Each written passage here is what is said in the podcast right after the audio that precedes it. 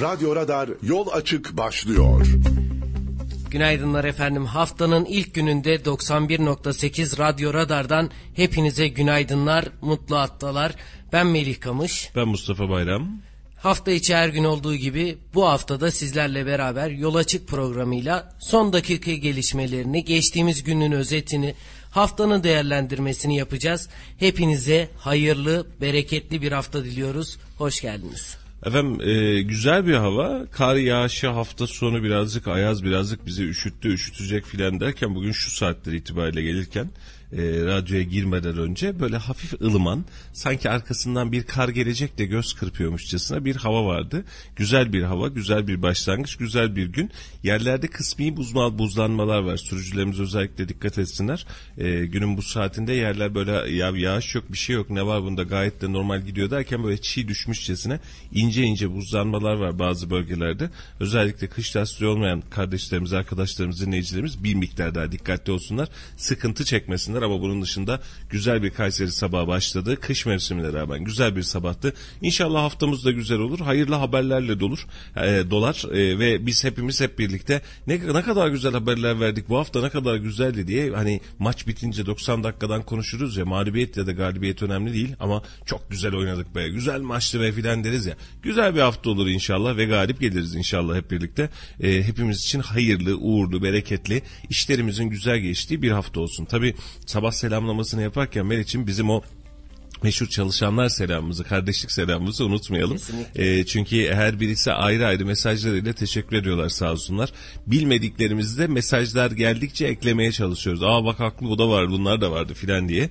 E, çünkü e, okula giden öğrencilerimiz gibi, e, halde mal almaya giden arkadaşlarımız gibi, pazarda yavaş yavaş tezgahını dizmeye çalışan pazarcılarımız gibi, gece e, yemeğini hazırlayıp işçilerin e, ya da günün yemeğini hazırlayıp hadi bakalım mesai bitti eve gidiyorum diyenler gibi, beraberinde bugün öğle yemeğinde yenilecek yemekleri hazırlayan aşçılarımız, kardeşlerimiz gibi, sabahın bu saatinde vardiya değişimiyle nöbet yerine geçen bekçi bekçi kardeşlerimizi ve işçi kardeşlerimizin her birine ayrı ayrı selamlıyoruz. Hepiniz iyi ki varsınız ama hepsinin ötesi her zaman söylediğimiz gibi altını çize çize, daha gün ağarmadan eğitim sevdasıyla ya da mecburiyetten hiç fark etmez okula gitme çabasındaki tüm öğrenci, o gencecik öğrenci arkadaşlarımızı, hatta ortaokul, lise öğrencilerimizi ayrı ayrı E, alınlarından öpüyoruz maşallah onlara. Yani çünkü başka bir çetin bir e, şartla, savaşla, hani yetişkinler hadi ekmek parası mecburuz filan diyoruz ama öğrenci kardeşlerimize de her gün sabah gördüğümde her gün aynı üzüntüyü yaşıyorum. Bu saatte okula gitme telaşına düşen kardeşlerimize, onlara da Allah zihin açıklığı versin. E, tüm memlekete de, tüm çalışan kardeşlerimize de hayırlı, bereketli rızıklar nasip eylesin inşallah. O ekmek parası inşallah hayırla gelsin ve hayırla harcamayı da Rabbimize nasip etsin. Amin. Bu haftaya başlarken bize mesajlarıyla destek veren bütün takipçilerimize, dinleyicilerimize de ayrı ayrı teşekkür ederiz. Sabah selamlamasını yaparken yenileri geldikçe onları da eklemeye çalışıyoruz. Eğer unuttuğumuz varsa affola ve programa başlamadan söylüyoruz biz genelde. Bu sefer de öyle olsun. Sürçülisan ediyorsak affola efendim. Çünkü istemeden daha sabahın seher vaktinde ilk ışıklarıyla beraber sizlerle buluşuyoruz. Uyku mamurluğu da olabilir bazen. O yüzden yok sürçü... yok uyku mamurluğu falan yok canım, iyiyiz maşallah. Gayet uyku iyiyiz. Kalmıyor sabah.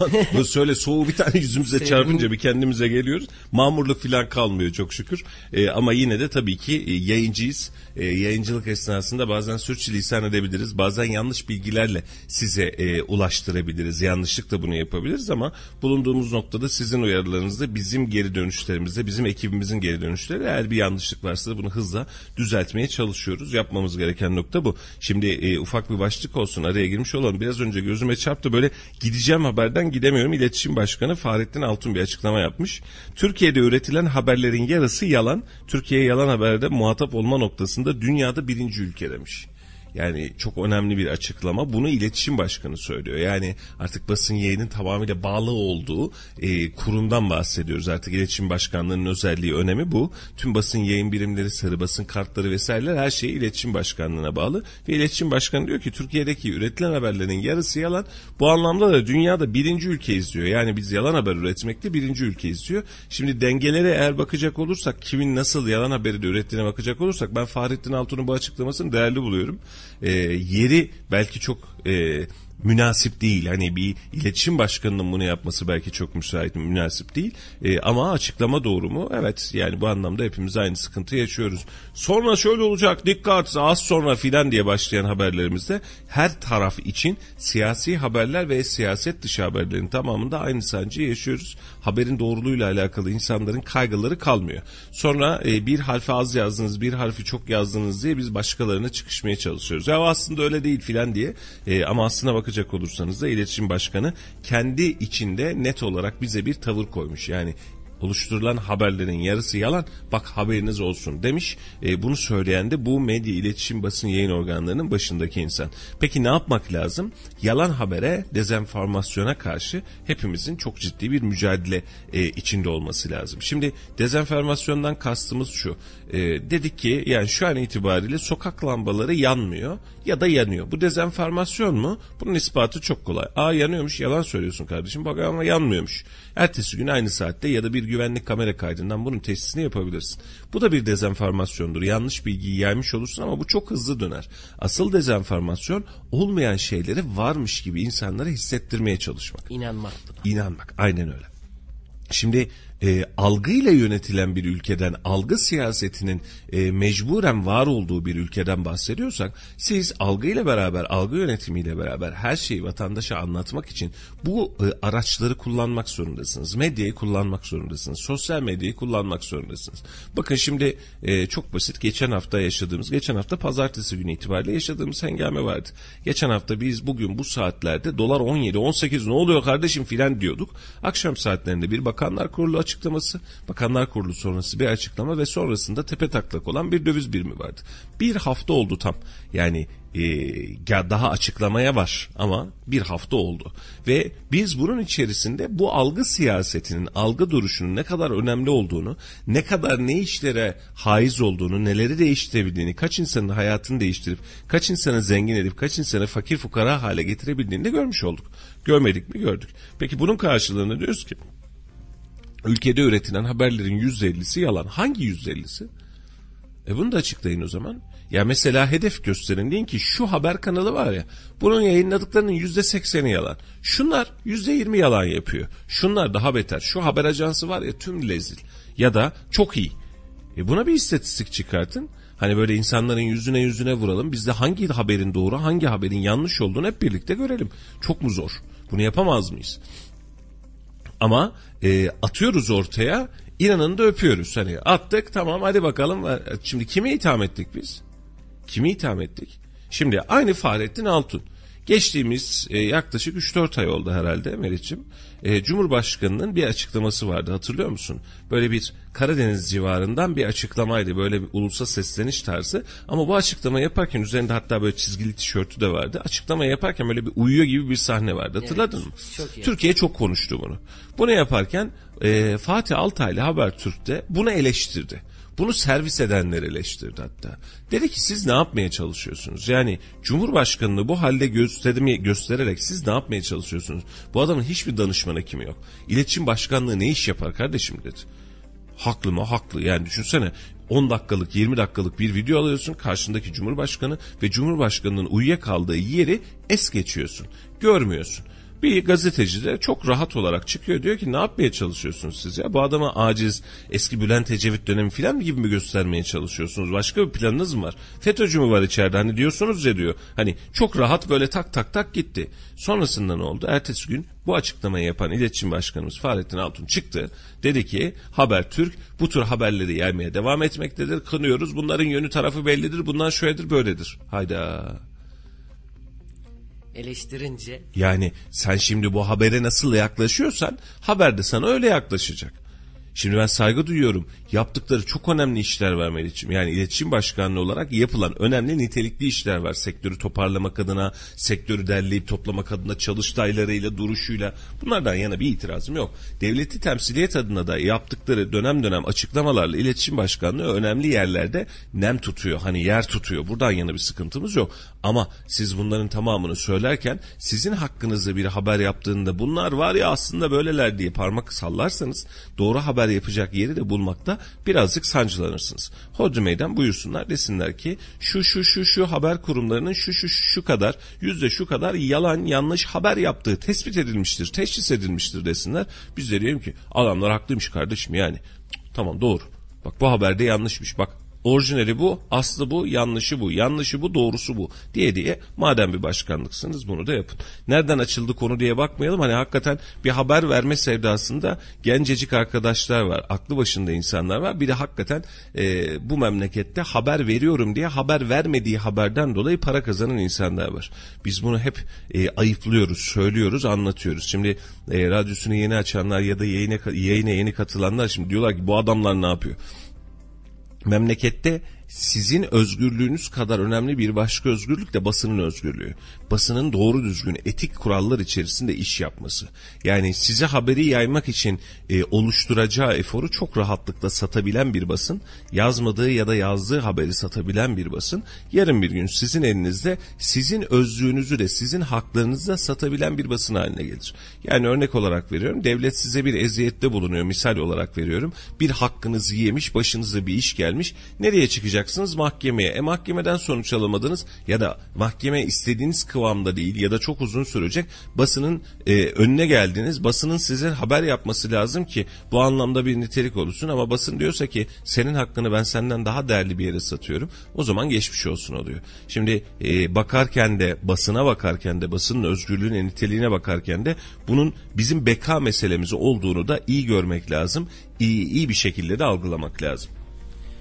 Ee, son zamanlarda sosyal medyanın da çıkmasıyla birlikte infodemi diye bir kavram da ortaya çıktı. Şimdi biz ne kadar haberlerde vesaire dersek diyelim, sosyal medyada da haberleri kendiliğinden habermiş gibi satan insanlar da var. Evet. Şimdi bir deli bir kuyuya bir taş atıyor, önce kendisi inanıyor, sonra vatandaşlar inanıyor. Aynen öyle. Ve yani, hatta buna o kadar inanıyor ki yeminler ediyor. Evet. Bunu hep yaşıyoruz. Ya ben diyor gördüm diyor, aslında bu böyleymiş diyor. Bir bakıyorsun haber kocaman bir çığ olmuş. Bir de özellikle bunu kötümser haberlerde çok yaşıyoruz. Karamsar haberler çok daha hızlı yayılıyor. Şok şok şok. Tabii tabii. Yani mesela bu siyasi haberlerde de var aynısı. Ee, hiç olmayacak bir yerden bir gündem oluşturuluyor. Gezi olaylarında yaşadığımız hadise de aslında buna benzerdi. Bir bakıyorsun deli devasa bir şey var. Herkes zaten hassas sürü psikolojisine girmiş durumda. Topluluk psikolojisi başka bir şeydir. İnsan kendi psikolojisini dışarıda bırakır o zaman. Topluluk psikolojisine girilmiş durumda ve birileri kulaktan fısıldıyor, bir algı oluşturuyor. Bunu çocuklar bile yapıyor. Yani çok uzun değil. Hani bir bakıyorsun aslında böyleymiş, siz bilmiyorsunuz, hayır böyleymiş, burada aslında bunu yakmışlar, bunu böyle yapmışlar, ulan ne oluyor derken bir baktın ki geçmiş olsun, elinde avucunda hiçbir şey kalmadı. Yani tüm algıyı oraya dağıtmış oluyorsun. Sonra bu algıyı çok hızlı çökertebiliyorsun, evet yani çok hızlı e, bunu da yalanlayabiliyorsun, ama o algı sürecinde eğer bu basamakları iyi sergilenmezse bir bakmışın kaybolmuş her şey, El, elinde avucunda bir şey kalmamış, çünkü yanan yanıyor, yıkılan yıkılıyor. Gezi olayları bence tarihi enformasyon başlığı altında e, nitelik anlamında çok net geçen bir durumda. Yani bu bu olayı iyi tahlil etmek lazım. Mesela e, orman yangınlarında da yaşadık aynısını. E, haberi, haber akışını birilerinin iyi kontrol edebilmesi, birilerinin baraj kapağını tutmak değil, haberi doğru hale getirebilmek adına çaba sarf etmesi gerekli. Ama siz devlet olarak, bazen bizim belediyede de bu aynısı yaşanır. Mesela ortada çok büyük bir olay çıkar, kimseden açıklama çıkmaz. Açıklama yapmadığınız zaman aslında bu görünmez hale gelmiyor. Ama açıklama yapmadığınız için vatandaş karnından yazmaya devam ediyor. Algı yürümeye devam ediyor. O zaman sizin açıklamanızın üç gün sonra yapacağınız bir açıklamanın da hiçbir anlamı kalmamış oluyor. Bunun için o bahsetmiş olduğumuz haberin doğru gitmesi adına yapılabilecek çabayı İletişim Başkanlığı gibi kurumların çok daha değerli hale getirmesi lazım. Yani ülkede mesela hiç bilinmedik şekilde kafamızı karıştıran şeyler var. Biraz önceki konuştuğumuz hadise, geçtiğimiz pazartesi ne olduğu bilen var mı? Geçtiğimiz Yok. Pazartesi bu ülkede ne oldu? Hiç fikri olan var mı? Yok. Peki bunu bilmediğimiz için birileri buna senaryo yazarken sesinizi çıkartabiliyor musunuz? Yalanlama yapabiliyor musunuz? Bu da yok. Ama biz bir, bir koskoca bir yirmi bir Aralık en uzun gece sendromu yaşadık ve hep beraber bir en uzun geceyi geride bıraktık. Ekonomik olarak çok ciddi değişiklikler oldu ki bugün yine konuşuruz benzer gündemleri. Ama geçtiğimiz pazartesi ne olduğuyla alakalı bir açıklama ve zincir yok. Bu olmadığı sürece de vatandaş buna senaryo yazmaya devam edecek. Birileri diyecek ki reis tek kelimesiyle, tek cümlesiyle her şeyi alt üst etti ve her şeyi istediği kıvama getirdi. E, birileri diyecek ki ya kardeşim doları on sekiz liraya çıkaran da aynı zihniyette o zaman. Bundan birilerinin haberi vardı, kim para kazandı diyecek. Demeyecek mi? Diyorlar zaten. E bu bir başarı mı başarı değil mi diyecek. E şimdi marketler algısına geçtik. Yani o e, üç harflilere, dört harflilere ceza kesiyoruz. Fahiş fiyatı yapan onlarmış gibi. Ben hala anlamıyorum. Yani bizim her defasında şimdi Kayseri Büyükşehir Belediyesi de geçen gün denetime çıkıyor, görüyoruz. İlçe belediyeleri denetime çıkıyor. Şimdi Tomarza'dan da fotoğraf geliyor Meriç'ciğim. Develi'den de fotoğraf geliyor. Kayseri Büyükşehir'den de fotoğraf geliyor. Sanki hepsi aynı zabıta gibi. Niye? Hepsi BİM'de. Ama başka yer mi yok denetlenecek? Fahiş fiyatın tek mesulü, tek mesuliyeti üç harfli, dört harfli marketler midir? Yani en basitinden A yüz bir, daha önce ceza da kestiniz. A yüz bir T M S F'nin elinde, siz kontrol ediyorsunuz. Yani yakıt zamlanmış, doğalgaz zamlanmış, ulaşım zamlanmış, her şey zamlanmış. Biz fiyat denetimi yapacağız efendim. Bu fiyatları denetlememiz lazım bizim derhal. Piyasa düşüyor, dolar düşüyor, bunlar niye düşürmüyor diye. Üç harflilerden başka, bir de dört harflilerden başka markete gitmiyoruz. Ben gerçekten bunu anlamakta zorluk çekiyorum. Yani piyasanın en ucuzunu, en ucuzunu satan bu adamlar. Şimdi bunun rekabet şansı şu olur. BİM'de her şey çok pahalı. Ne yapalım? Yandaki market var ya bizim, X market var ya, X marketten alalım. Bitti, BİM'in fişini çekmiş olursun. Vatandaş kuruşu kuruşuna hesap ediyor. Vallahi kusuruma bakma, senden iyi denetliyor vatandaş. Ha sen bir vatandaşa hat aç. De ki ya fiyat yani e, fahiş fiyatsa bu etiketi gönder bize de. Her yerde aynı yağ atıyorum yüz liraya satılırken bu adamlar tutup da yüz kırk liraya satıyorsa git bu adama ceza keseceksen kes. Bu da bir mantık ama keseceksen kes. Ama biz dakika başı tüm denetimlerimizi üç harfli dört harfli marketlere yapmaya devam ediyoruz. Şimdi biraz önceki Fahrettin Altun'un dediğine gelelim. Algıysa algı al, bu da sana algı. Bu haberlerin de yüzde ellisinden fazlası yalan. Tüm memlekette tüm belediyeler, İlçe belediyeleri dahil tüm belediyeler üç harfli dört harfli denetiminde. Yani sanki kampanya zamanı vardı, sıraya girmişler gibi her biri sıranın içerisinde üç harfli dört harfli avlıyoruz. BİM'den, ŞOK'tan, A yüz birden, Migros'tan başka bu memlekette bir gıda zinciri yok mu? Yani mesela burada ne üretiyorsun diye bakarsın, buradaki yağ fabrikasına gidersin, sen kaç liradan çıkıyorsun kardeşim bunu dersin. Kaç liradan almıştın dersin, bu bir mantık.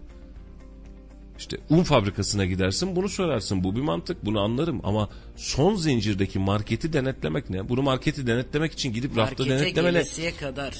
Hayır, bir de bunun için Meriç'im şimdi e, e-faturalı dediğimiz bir sistem var. Bu insanların hepsi de büyük mükellef ve e-faturayla geçiyorlar zaten. Bu adam bir ürünü kaç liraya almış? Kaç liradan satıyor? Sen anlık görebiliyorsun. Giriş ve çıkış faturaları var. Aklı başındaki bir maliyeci bunu oturup siz adamın sistemine girdiğinde ha dün itibariyle bu adam on liradan yağ almış, bugün itibariyle on bir liradan satmış ya da yirmi liradan rafa koymuş der. Bu adamın stoğunda şu kadar yağ var, bu yağ olmasına rağmen stoktaki yağını şu fiyattan satmaya çalışıyor der. Bunları çok rahatlıkla görebilir bir maliyeci. Ama biz neyle yapıyoruz bunu? Zabıtayla yapıyoruz. Zabıta ne yapıyor? Gerçekten görüntüler komediye. Ben gülüyorum yani, cidden gülmüyorum. Girmişler markete, ellerinde bir kağıt, tek tek fiyat notluyorlar. Böyle yağı kaldırıyorlar, öbürünü kaldırıyorlar. E ne, ne bulmayı bekliyorsun? Bu adamlar merkezi sistemde fiyat basıyor sana. E sen bunu yaparken Tomarza'da da yapıyorsun, Develi'de de yapıyorsun, örnek olarak veriyorum. Kayseri'de de yapıyorsun, Kocasinan'da da yapıyorsun. Her yerde aynı marketlere denetim yapıyorsun. Ne bulmaya çalışıyorsun? Şimdi fahiş fiyat fahiş fiyat dilimize pelesenk oldu. Herkes anlatıyor fahiş fiyat fahiş fiyat diye. Ya kardeşim dolar on sekiz liraya çıkarken neredeydiniz? Dolar yedi liradan sekiz liradan şu anki fiyatına çıktığında neredeydiniz? İnsanlar bu fiyatı yansıtmayacak. Neyi yansıtacak? Şimdi fahiş fiyattan bahsediyoruz. Ne diyor? Neticim? Diyor ki çıktığı gibi indirin. Peki biz bunu akaryakıtta da söylüyoruz. Benzinde, mazotta da söylüyoruz. Çıktığı gibi indirin. ÖTV alacağız. Sonra alın. Sonra alın. Piyasada fiyat düşsün istiyorsun ama piyasa fiyatının en önemli etkenlerinden bir tanesi akaryakıt, çünkü ulaşım var. Yani salatalık Antalya'dan çıkacaksa, buraya gelecekse üzerine ne binecek? Nakliye binecek. Doğru mu kardeşim? E koymuşsun sen zaten üzerine, inmiyorsun da. İnmiyorsun. Vergiden inmiyorsun. Asgari ücreti bindiriyorsun. Sonra diyorsun ki piyasa fiyatları derhal çabuk bu, bu, bu oyunu da bozacağız. Ne diye bozuyoruz? Sadece algıyı yerleştiriyorsunuz vatandaşa.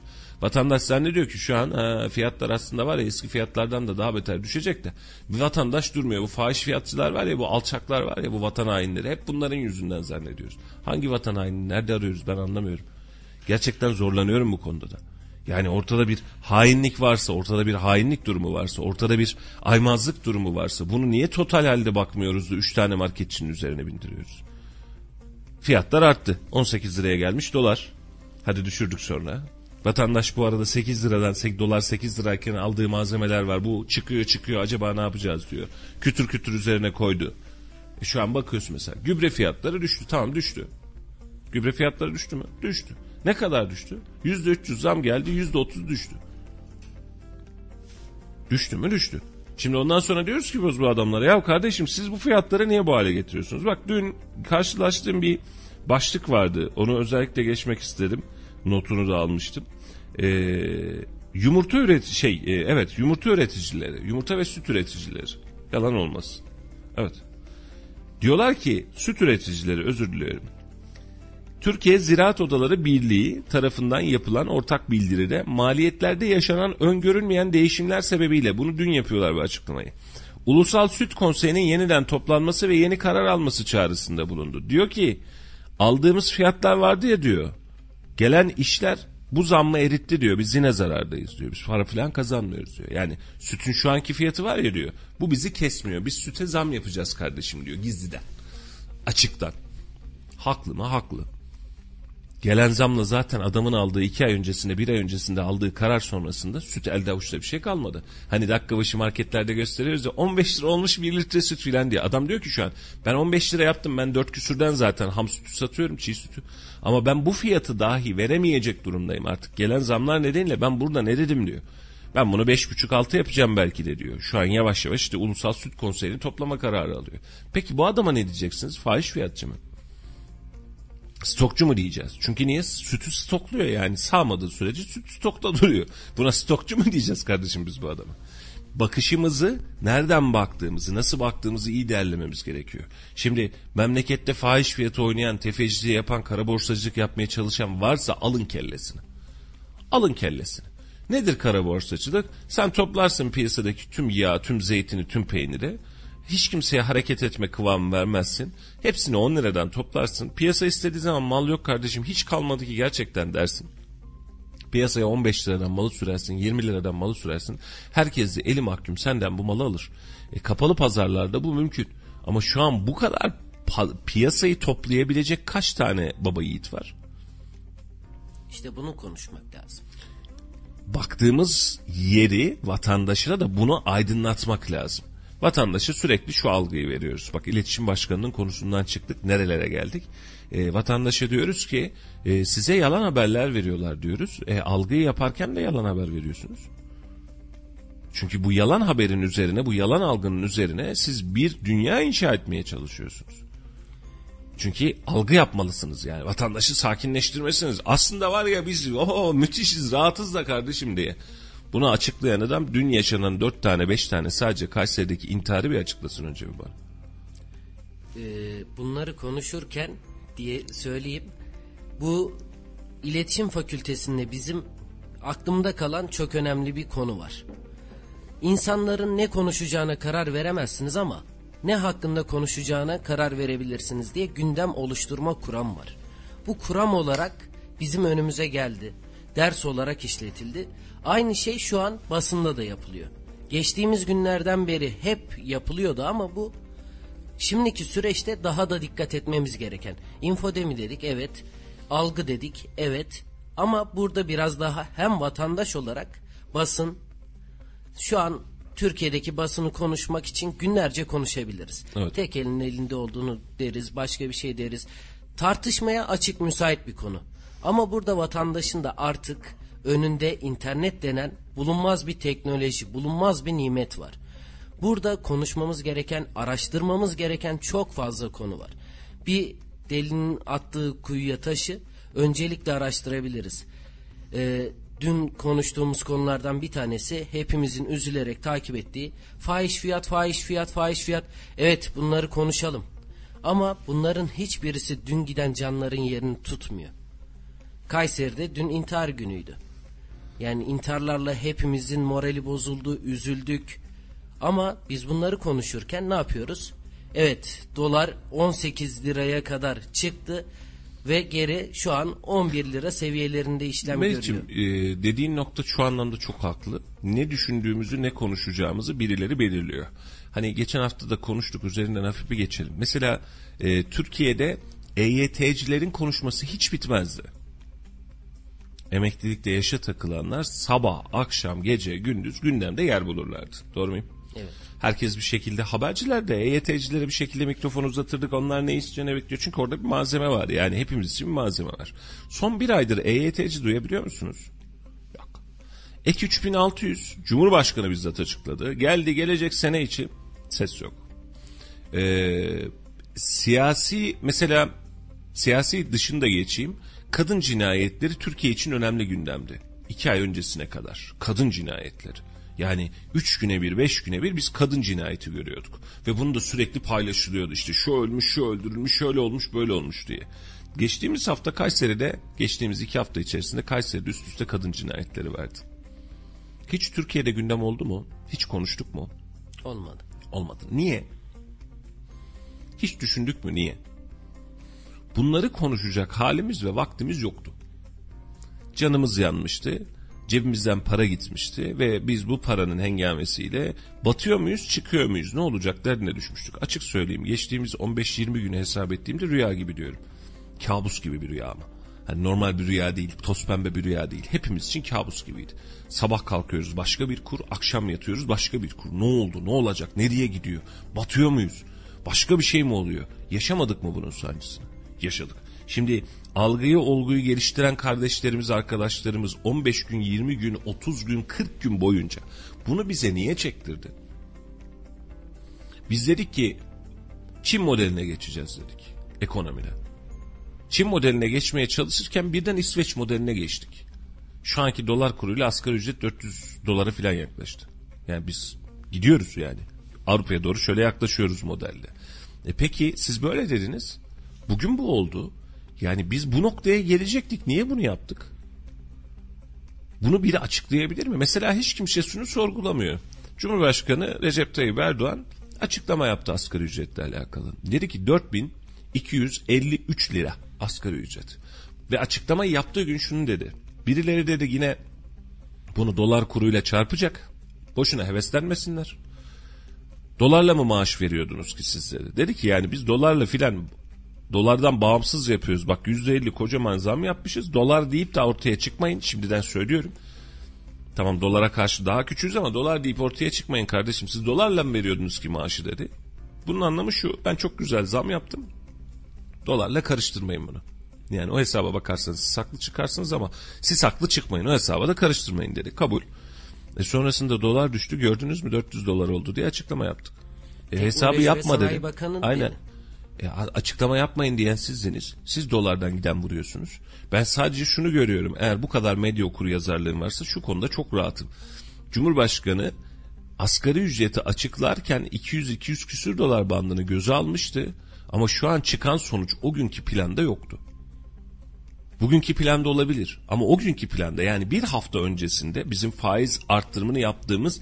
Geçtiğim, geçen hafta değil bir önceki hafta Perşembe günüydü, iyi hatırlıyorum. Perşembe günü önce faiz arttırımını yaptık. Saat on iki civarıydı. Saat iki civarında da döndük. Ne yaptık? Asgari ücret zammını açıkladık. Hiç kimse bana şunu açıklamasın. Devlet bugünü bekliyordu. Doların bu seviyeye düşeceğini öngörüyor duyu bana anlatmasın. Çünkü açıklama bu değil. Yani açıklamada eğer böyle bir şey olmuş olsa devlet sana der ki bekleyin, dolar karşısında da çok üstün olduğunu göreceksiniz der. Yani bir bitiyor verir ama tam tersine hani bunu açıklıyorsunuz ama dolar karşısında dolarla mı maaş veriyorsunuz hey filan diye açıklamayı keşke bulsak, yayınlasak. İş bu hale gelmişti, şu an bu halde. Yani bir on beş günün içerisinde devletin zirvesi de gündemini çok rahatlıkla değiştirebiliyor. Şimdi gelen bilgiler var. teyit etmeden açıklamak gerçekten çok zor. Kritik de bilgiler. Ama üç aylık Mart sonuna kadar yapılan bir operasyondan bahsediliyor. Yani bir para alma, verme, döngü, forex vesaire tarzında bir operasyondan bahsediliyor totalde. Ee, eğer bu operasyon başarılı olursa ya da başarılı olmazsa hiç fark etmiyor. Mart'ın sonunda bunun yeniden ödemesi var. Geçiyoruz, Mart sonundan sonra Haziran'a kadar bir bant var. Dahasını söylemek lazım, çok ürkütücü. ÖSYM'nin sınav takvimini değiştirdiği, yani verileriyle arkadaşlara da söyledim, bakacaklar, sınav takvimini değiştirdiği, Haziran itibariyle erken seçim bizzat hükümet tarafından isteneceği. Hani hazır algı ve olgu oturmuşken, piyasa oturmuşken hemen bir yetkiyi alalım mı acaba denileceği. Ee, yaz dönemi itibariyle turizm nedeniyle dolar kurunun yeniden yükseltileceği bilerek. Hani dolar kuru birazcık daha yükselsin, yurt dışındaki turist daha rahatsız gelsin denilebileceği gibi tonlarca fantezi var. Şimdi hangisi yalan, hangisi doğru bilmiyoruz ama biz öngörüler ve yaşananlara itibariyle bakıyoruz.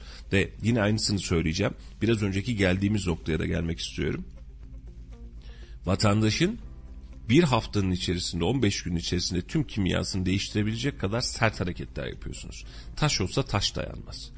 Hani taşı toprak yapan nedir Meriç'im? Çok sıcaktır. Çok soğuk yaparsınız birden ve taş çatlar. Bunun için çölde taş değil, daha çok kum vardır. O taşların tamamı erimiştir. Yani o gece ve gündüz arasındaki sıcaklık farklılığından dolayı en temel coğrafya bilgilerinden bir tanesidir bu. Bizim de şu an yaşadığımız hadise bu. Tak yukarıdayız, tak aşağıdayız. Ne olduğumuzu anlamıyoruz ve çatlıyoruz. Psikolojimiz de bozuldu. Milletçe de psikolojimiz bozuldu. Birileri de hala ısrarla şunu savunuyor. Her şey güllük gülistanlık, siz boşu boşuna goy goy yapıyorsunuz diyor. Nasıl yani? Nasıl yani ya? elli liraya yumurta aldınız, bugün kırk liraya alıyorsunuz. İndirim yapıldı. kırk kırk küsür liraya filan alıyorsunuz. Tamam. E kaç liraya alıyordunuz yumurtayı? yirmi beş lira. Sütü kaç liraya alıyordunuz? Kaç lira oldu? Cebinize giren para kaç liraydı? Kaç lira oldu? Yılbaşı itibariyle dört bin iki yüz elli üç lira olacak. Evet, bunun garantisini aldık. Tamam, buradan yana sıkıntı yok. Peki şu an kaç lira var cebinizde kardeşim? iki bin sekiz yüz yirmi beş lira. doksan kuruş. Elimizdeki var olan malzeme bu.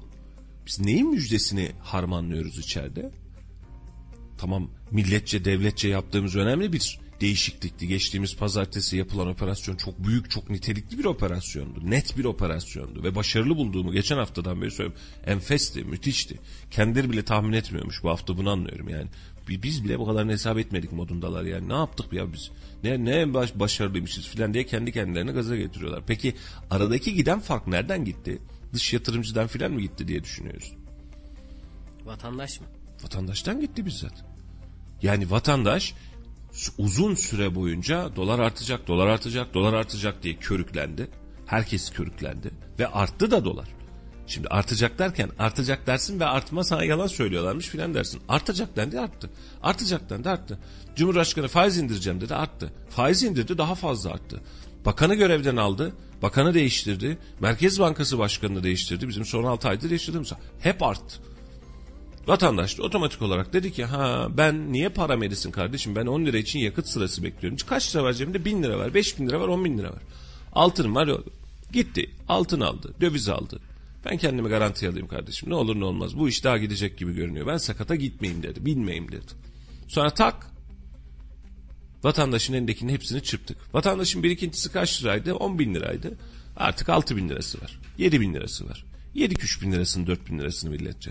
Geçenki Bulgar hesabına dönüyor yani, bin dolarla gelmiş parayı bozdurmuş, geri giderken vesaire yapmış, aradaki üç bin lirayı kim ödedi? E, milletçe biz ödedik. Millet ödüyor, millet bunu ödedi ve bunu da gayet masum, gayet net, gayet büyük bir başarı olarak da lanse ediyoruz. Peki vatandaşın giden parası ne oldu? Vatandaşın giden parası ne? Şimdi dünkü açıklamalara bakıyorum, yine gerçekten ciğerim yanıyor Melih'ciğim. Yani diyoruz ki e, biz zengin fakir, hani biz fakir fukarayı, o gün Elitaş'ın yaptığı açıklama gibi hani e, zengin villada e, villadaki zengin de diyor gecekonudaki adam aynı fiyatı mı yakacak diyor, doğalgaz fiyatını diyor. Biz onları bile şey yapacağız diyor, kademeli sisteme geçireceğiz diyor. İyi de biz zengini korumak için her şeyi yaptık ki şu an. Fakiri korumak için hiçbir şey yapmadık. Hiçbir şey yapmadık. Ne yaptık fakiri korumak için? Fakiri geçtik, normal asgari ücretli memuru korumak için ne yaptık? Ne verdik bu adama? Ocak ayı itibariyle maaş verdik. Elinize sağlık. Ve diyoruz ki şu an fahiş fiyatlar insin, tepesinde olacağız. Her türlü gereken etkiyi yapacağız. Arkadaşlarım bazı taraftar, böyle yoğun taraftar arkadaşlarımız var, biliyorum onları. Kaç gündür yaptığı açıklamaları, böyle paylaşımlara bakıyorum, ağzım ayrık seyrediyorum. Kardeşim ne yapıyorsunuz siz ya? Yani buradaki bu işin müsebbibi sizce üç harfli dört harfli marketler mi? Yani tek müsebbip bu fahiş fiyatların tek sebebi bunlar mı? Bunun altyapısında hiç kimsenin mi kabahati yok? Yani hırsızın hiç mi günahı yok ya? Bu sistem bu hale gelmiş. İnsanların tüm dengeleri alt üst olmuş. Fiyatlar alt üst olmuş. Dövizden zaten yüzde elliye yakın yemişin. sekiz liralık dövizini on bir on iki lira yapmışın. Yapmamış mısın? Yapmışın. Hadi on sekize geçiyorum. Yani yüzde yüzü geçmiştik normal şartlar altında. Düşürdün on bir on iki lira, tamam. E peki bu artışın sonrasında sen bu adama fahiş fiyatta neyi bastırırsın? Fahiş fiyat dediğin şey sadece bu üç tane dört tane marketten mi geçerli? Başka hiçbir yer yok mu fahiş fiyat yapan? Şimdi basit bir şey söyleyeyim. Gidelim markete hep beraber. Bizim yerel zincir, ulusal zincir, işte e, neydi o? Bizim tanzim marketler, kooperatif marketler, hepsini şöyle bir sıraya dizin ya. Kaç lirayken kaç lira satılıyor mesela? Şunu diyorsanız ya kardeşim burada bu mal on lira. Bak on liraya artık gelişi var. Sen niye kırk liraya satıyorsun diyorsan yine söylüyorum, al kellesini gitsin. Kapat tüm marketlerini, kapat memlekette. O on liraya satıyor, on bir liraya satıyor, dokuz liraya satıyor. Hepsinin kendine göre bir maliyet analiz değerlendirmesi var. Peki neyin denetiminden bahsediyorsun? Kooperatif marketine gittin mi? Farklı bir fiyat mı var? E bir de üzerine vatandaş rahatlasın, sırf böyle deşarj olsun. Hah gördün mü yaptı adam filan desin diye. O marketlere de geçen sefer de aynısını yapmıştın. Ceza kilitliyorsun. Ne geçti eline? Kilitlediğin ceza rekabetten de. Doğru mu? Tekelcilikten de, yani hani sen piyasayı domine ediyorsundan da. E ne yapacak adam? Yine yüksek fiyattan yazılmadı. En çok mesaj gelen kesim de bu marketlerde çalışan vatandaşlardan oluyor. Ya diyor abi biz bu zamı vatandaş olarak, çalışan olarak biz yapmıyoruz. Yukarıdan oluyor. Ve biz öyle bir haberler yapıyoruz ki bak üç harflerde oluyor, şöyle oluyor, böyle oluyor. Olan insanlar, vatandaşlar gidip market çalışanlarına tepki göstermeye başlıyor. O da bizim ayarsızlığımız Meriç'im. Mesela zam geliyor. Zamı yapana değil, zamın haberini yapana yürüyorlar. Biz yaşadık bunu. Yaşıyoruz. Yaşıyoruz, aynen öyle. Yani geçtiğimiz hafta daha fazla yaşadık. Zam gelmiş, adam bana yürüyor. İndirim gelmiş, adam bize yürüyor. Ya kardeşim zammı ben yapmadım ki, ben sana haberdar ettim sadece. Ayarsız mıyız biz? Ayarımız da kalmamış. Vatandaş da bu anlamda normal hale geliyor. Ama baktığımız noktayı mevduat garantili, e, döviz garantili mevduat hesaplarımız falan var ya artık yeni dönemde, yeni sistemde alıştığımız. Birileri çıksın da bunu açıklasın. Lütfen rica ediyorum, bunu açıklasın. Sene bin dokuz yüz altmışlarda yetmişlerde bu sistem nasıl uygulanmış? Türkiye on beş sente nasıl muhtaç edilmiş? Yaşanmış bunlar. Tarih tekerrürden ibaret haline geliyor. Biz bunu niye yaşıyoruzu birileri açıklasın. Muhalefet mi? Bunu açıklayacak kısım muhalefet mi diye bekliyorsunuz. Muhalefetin ağzı var, dili yok ki. Dili olsa medyası yok. Kendini açıklayabileceği bir yer yok. Nerede açıklayacak? Yemin ediyorum Muharrem İnce hepsinden daha muhalefet şu an. Açıklaması ses getiriyor. En azından açıklama yapabiliyor. Bir kanala çıkabiliyor. Eski Cumhurbaşkanlığı adaylarından filan dolayı. Muhalefet nerede? Bunu vatandaşı niye anlatamıyorsunuz? Niye anlatamıyorsunuz? Ya siz bilmiyorsunuz ya anlatma beceriniz yok, kabiliyetiniz yok. İkisinden bir tanesi. Niye anlatmıyorsunuz kardeşim? Ben şu an devletçe zenginin oluşabilecek kaybına kefilim. Sen yeter ki dolar yapma, T L olarak şurada faizde, faizde paran dursun, kalanı kolay. Peki onun faizine ve faizden eğer yeterli gelir almazsa kalanına ben niye garantörüm? Bu sistem kaç yıl sürecek? Yarın bir gün oldu ya, siz dediniz ki ülkece biz yeniden Çin'e mi dönsek acaba dediniz, doları yirmi lira yaptınız. Nasıl çıkacağız bu işin içinden? Aradaki farkı devlet millet nasıl ödeyecek? O zaman geçtiğiniz sistemin de bir anlamı kalmıyor. Ha şunu derseniz anlarım. Biz bir sistem denedik kardeşim. Düşük faizli, yüksek kurulu bir sistem deneyecektik. Baktık ki patlayacağız, biz geri adım attık. Üstü örtülü faizi koyduk. Biz bu saatten sonra elleşmeyeceğiz, oynaşmayacağız. Tamam biz olduğumuz yerde duracağız diyorsanız bunu da açıklayıp vatandaşlar desin ki ha, biz çırpıldık ama neyse devletimiz baki, problem yok. Bir yanlış daha yapmışlar, Allah affeder nasıl olsa diyelim, biz yolumuza bakalım. Şu an geçtiğimiz sistemin adı bu. Meriç'im çok basit gidiyorum. Şimdi Çin modeline geçmekten bahsediyorsak asgari ücreti, yani ortalama üretim imalat ücretini bizim iki yüz dolarlar civarına filan getirmemiz lazım. Normal şartlarda yapmamız gereken hadise bu. iki yüz dolar civarına getirirseniz şu an itibariyle şu anki kurla baktığınız zaman bu şansınız yok. Yeni oluşturulan asgari ücretle eğer iki yüz dolara getirecekseniz bu sisteme e, oturun hesap makinesi alın hesaplayın. Dolar kurunun ortalama yirmi bir yirmi iki lira civarında olması lazım ki siz iki yüz dolar civarından bir asgari ücret oturtun. Peki yakın vadede bu ihtimaliniz var mı? Yok. Peki şu an sanayiciye biz hani ihracat yapıyoruz, sınırlar filan her yer doldu filan diyorduk ya. Yeni ayda geçtiğimiz asgari ücretle sınırlarınızın dolacağını, sizin deli gibi mal gönderebileceğinizi düşünüyor musunuz dört yüz dolar asgari ücretle? Sanayicinin böyle bir şansı kalmıyor ki. Asgari ücret yüksek, otomatik olarak içeride bir enflasyon var. Enflasyonu tetikleyen en önemli noktalardan bir tanesi asgari ücret. Bunu konuştuk. Dedik ki iki bin lirada yapsan, üç bin beş yüzde yapsan, daha açıklan beş binde yapsan, on binde yapsan bu piyasaya enflasyon olarak yansıyacak, ürün fiyatını artıracak, meta fiyatını arttıracak tamamen. Mecburen, çünkü hepsinde asgari ücretle işçi çalıştırıyoruz biz bunları. O zaman şöyle bir şey olacak mı? Daha asgari ücrete bir zam geldi ama bu vatandaşın, işçinin cebine yansımadı. Ocak evet. ayından sonra yansıyacak. Evet, şu an yaptığımız hesaplar şu güne göre. Bugün yani yirmi yedi Aralık'a göre. Hı hı. bir Ocak'tan sonra işçiye verilecek zamla beraber üretime de, alacağımız ürüne de yeni bir zam gelecek o zaman. Mecbur gelecek. Şu an zaten e, dövizden kaynaklı indirimlerin yeniden bindirilmesi ve fiyatın düşürülmemesi sebeplerinden bir tanesi bu. Şu an işletmeci otomatik olarak şunu hesap ediyor. Diyor ki kardeşim ben bu ay itibariyle bu fiyattan ödeyeceğim. Doğru mu? Evet. Yani bu ay, yani önümüzdeki ay itibariyle ben bu fiyattan ödeyeceğim. Peki ne yapacağım? Ben bunu fiyatımın üzerine koyacağım mı? Koyacağım. Tamam, o zaman diyor benim fiyatım bu. Yeni fiyat bu. Herkes fiyat revizyonunu yaptı ki zaten. Mecburuz da bu konuda. Yani şu an şurada çalışan hizmet sektöründe ya da normal sektördeki adam mecburen getirdi, koydu. Kaç liraya satıyorum? Yatağı örnek olarak veriyorum. Sana Kayseri'den gidelim. Yatağı kaç liraya satıyorum? Bin liraya satıyorum. Bunun işçilik maliyetine yüzde atıyorum ellisi altmışı ham madde, süngerdi, yaydı vesaire. Yüzde kırkı işçilik. İşçiliğe yüzde elli zam gelmiş mi? Gelmiş. Yüzde kırkının yüzde ellisine zam geleceğim için ortalama olarak yüzde yirmi ben bunun üzerine zam koymak zorundayım. Ham maddeden ari olarak söylüyorum bunu. Bak, yüzde altmış ham madde olsun. yüzde kırkta işçilik olsun. Doğru mu kardeşim? Bak, basit bir hesap yapacağım. yüz lira olarak değerlendirelim. Tamam. yüz lira olarak yapalım. yüz liranın altmış lirası ham madde. kırk lirası işçilikti. İşçiliğe ne kadar zam geldi? yüzde elli. kırk liramız ne oldu? altmış lira oldu. Doğru mu? altmış liraya altmış lira. Yani toplam yüz yirmi lira oldu bir yatağın maliyeti. Doğru mu? Ham maddeye gelen zam hariç. Yani geldiyse onu bilmiyoruz. Biz aynı fiyattan aldığımızı düşünerek söylüyoruz. yüz yirmi lira oldu. Bunun anlamı ne? yüzde yirmi otomatik olarak ben zam yapmak zorundayım. Kabul mü? yüzde yirmi enflasyon demek mi bu? Demek. Evet. Şimdi sen yüzde elli zam yaptın ama bu hizmet sektöründe yapmış olduğun yüzde elli zam hizmet sektöründe yaklaşık yüzde elli yüzde seksen bile hatta tezahür edebilir. Çünkü hizmet sektörü tamamen insan işçiliğine bağlı olarak devam eder iş. Ama ham maddesel işlerde orantılar devreye girer. Hani yüzde kaçı malzeme, yüzde kaçı işçilik diye devam eder ve bu mantıkta bakarak herkes bu ürünle bir şekilde zam yapmak zorunda. Basit bir şey söyleyeyim ya, bakkal.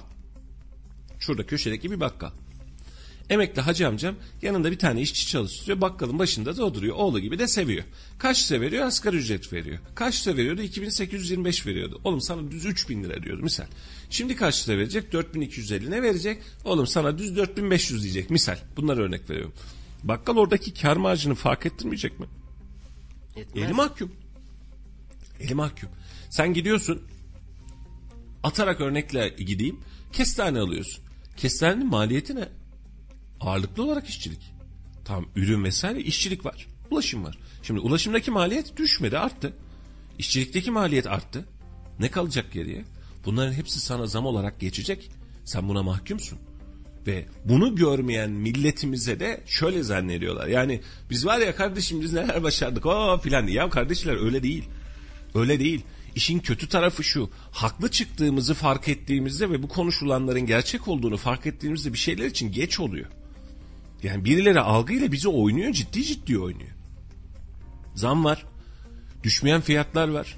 Ama şu an gündemimizde şu var, bu fahiş fiyatı yapanlar var ya, onların gözlerini oyacağız. Ne zamana kadar devam edecek? Bir, bir hafta daha gider bu algı. Bir hafta on gün daha kurtarır. Ondan sonra birkaç kahramanlık hikayesi edinirler. Çok rahatlıkla. Biz bunları da yaptık, bunları da yaptık. Bakın fiyatlar düşmüyor ya, düşmez. Bakın, şu dakika itibariyle bakıyorum. Dolar kuru on bir lira. on bir lira. Bundan dört ay öncesinde, beş ay öncesinde dolar kuru kaç liraydı? sekiz lira. sekiz lira, dokuz lira, on bir lira. yüzde yirmi, yüzde otuz zaten yemişsin sen burada. Hangi fiyat düşümünden bahsediyorsun? Biraz önce sütçülerinkini okudum size işte. Ulusal Süt Konseyi verdiğimiz zamlar diyor yedi bitti artık. Hani maliyet içerisinden gitti. Hatta haberin uzun kısmında var. Yani indirim düştü diyorsunuz ama indirim bize böyle yansımıyor diyor. yüzde üç yüz zam yapmış, yüzde yirmi, yüzde otuz, yüzde kırk düşürmüş, bu bana yansımadı diyor. Ve bunun içinde benim süte yeniden zam yapmam hasıl oldu diyor. Çünkü kurtarmıyor maliyet diyor. E hani dolar düşmüştü? Hani dibine inecektik işin? Vatandaşı çünkü böyle kodluyoruz. Merak etmeyin diye kodluyoruz. Valla merak edin. Ben realde şuna bakıyorum. Ne alıyorum? Gücüm neye yetiyor? Ne kadarlık ürün alıyorum? Ve dahasını söylüyorum size. Biz Çin modeline geçeceksek asgari ücretin ortalama iki yüz dolar civarı ve altı olması lazım. Yapın hesabınızı. Eğer Çin modeline geçmekten vazgeçtiysek bunu da kabul edebiliriz. Üretim modelinden vazgeçtiysek o zaman katma değerli ürün modeline doğru geçmemiz lazım. O zaman işimizin bu olması lazım. Peki biz bu modelle başa dönecektik. Hani iki ay sonrasında, bir buçuk iki ay sonrasında ya biz vazgeçtik biz bu Çin modelinden diyecektik. Biz bu kadar dalgalı e, macerayı niye yaşadık? Herkes fiyatını aldı üstüne. En basitinden devlet akaryakıtta indirim beklediğimiz günde şu an yeniden şu dolar fiyatıyla Melih'ciğim bizim şeye düşmemiz lazımdı. Tek hanelere düşmemiz lazımdı. Yeniden dokuz liralara falan düşmemiz lazımdı.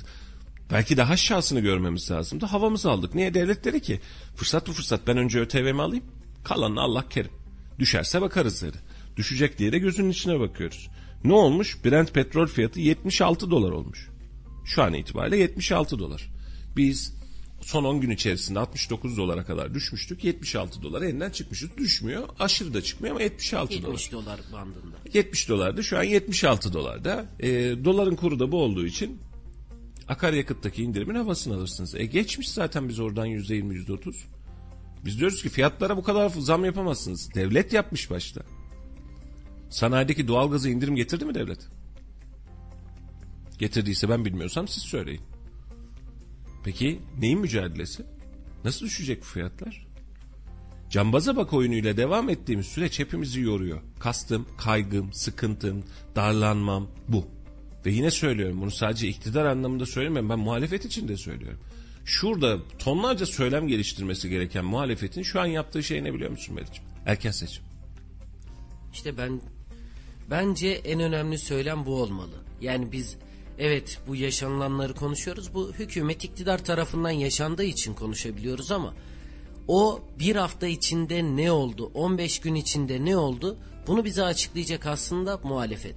Ama biz muhalefet kanadına baktığımızda erken seçim çağrısı dinliyoruz. Erken seçimin karşılığında biz ekonomik anlamda bir program dinleyemiyoruz Meriç'ciğim. Şimdi AK Parti'nin geldiği dönemi hatırlar mısınız bilmiyorum.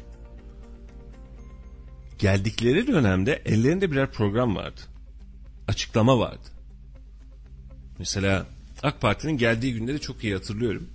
Bülent Ecevit'in ayaklarının elinin tutmadığı günler böyle. Hani yürürken zorlandığı filan ve biz hicap duyuyorduk böyle. Yani adam yürüyemiyor, yaşlı başlı. Hani e, tabiri caizse basında bile geçiyordu. Altına bez bağlıyorlar filan dediğimiz yaşlı başlı bir adam vardı.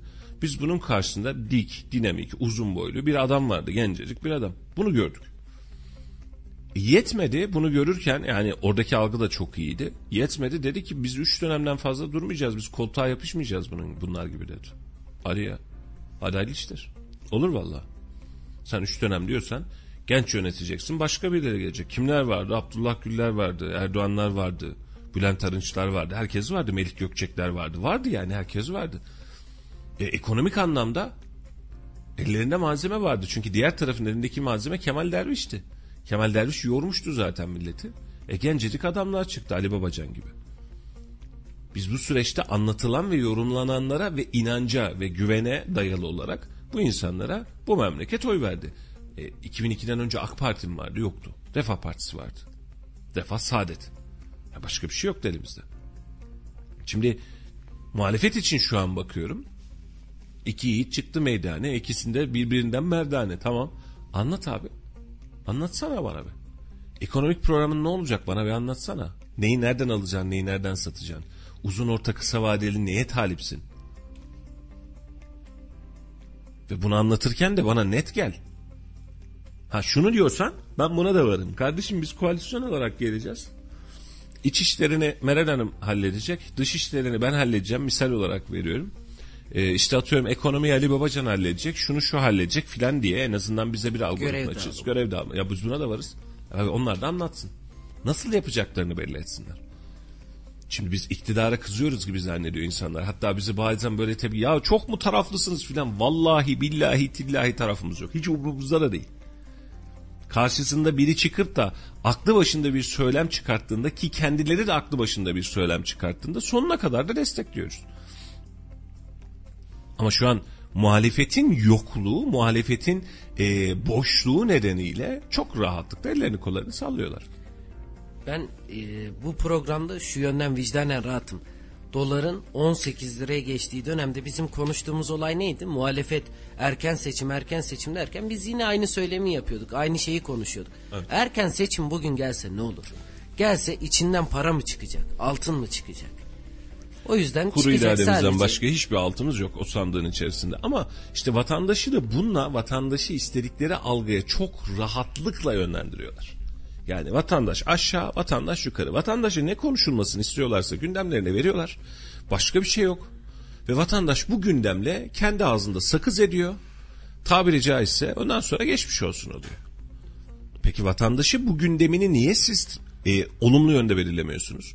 Mesela biz bu ülkede daha kalıcı ekonomik çözümü niye konuşamıyoruz? Yıllara sahip ekonomik çözümü. Varsayalım ki sizin bahsetmiş olduğunuz sistem doğruydu ve bu doğruluktan gidecektiniz. Tamam biz de o doğruluktan gidelim ama anlatın bize tane tane. Yani yirmi tane profesörü var bu ülkede ekonomiden kaynaklı ama Hülya Avşar açıklama yapıyor. Dün itibariyle Ahmet Ünsan açıklama yapıyor. Ahmet Ünsan diyor ki gerekirse bir ekmek yerine yarım ekmek yiyeceğiz diyor. Hülya Avşar ne diyordu? Gerekirse yarım simit yiyeceğiz diyor. Demeyin. Lütfen yiyin.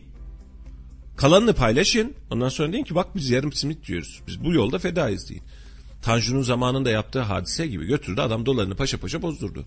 Yaptır sen de gözümün içine baka baka. Tamam adam ya vardı bir iş varmış diyelim. Demiyorsun ki bunu. Biz sürekli aynı gündemle aynı yere terennüm ediyoruz sürekli. Ve biraz önceki söylediğimiz işte seçim olsun seçim olsun. Hadi olsun. Hadi. Ne olacak? Neyi değiştireceksiniz? Ülkeye para mı girecek?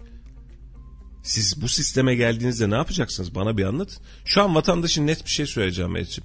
Ben AK Parti tarafındaki arkadaşlarla, diğer parti tarafındaki arkadaşlarla çevremiz itibariyle her birisiyle görüşüyoruz. Şu an AK Partili kardeşlerimizin en büyük sıkıntısı şu. Kime vereceğiz oyu diyor. Hadi bunlar yanlış. Kime vereceğiz oyu diyor. Kendilerince haklılar. Çünkü diğer taraf bunu açıklamadı ki. Açıklayamadı ki bunu.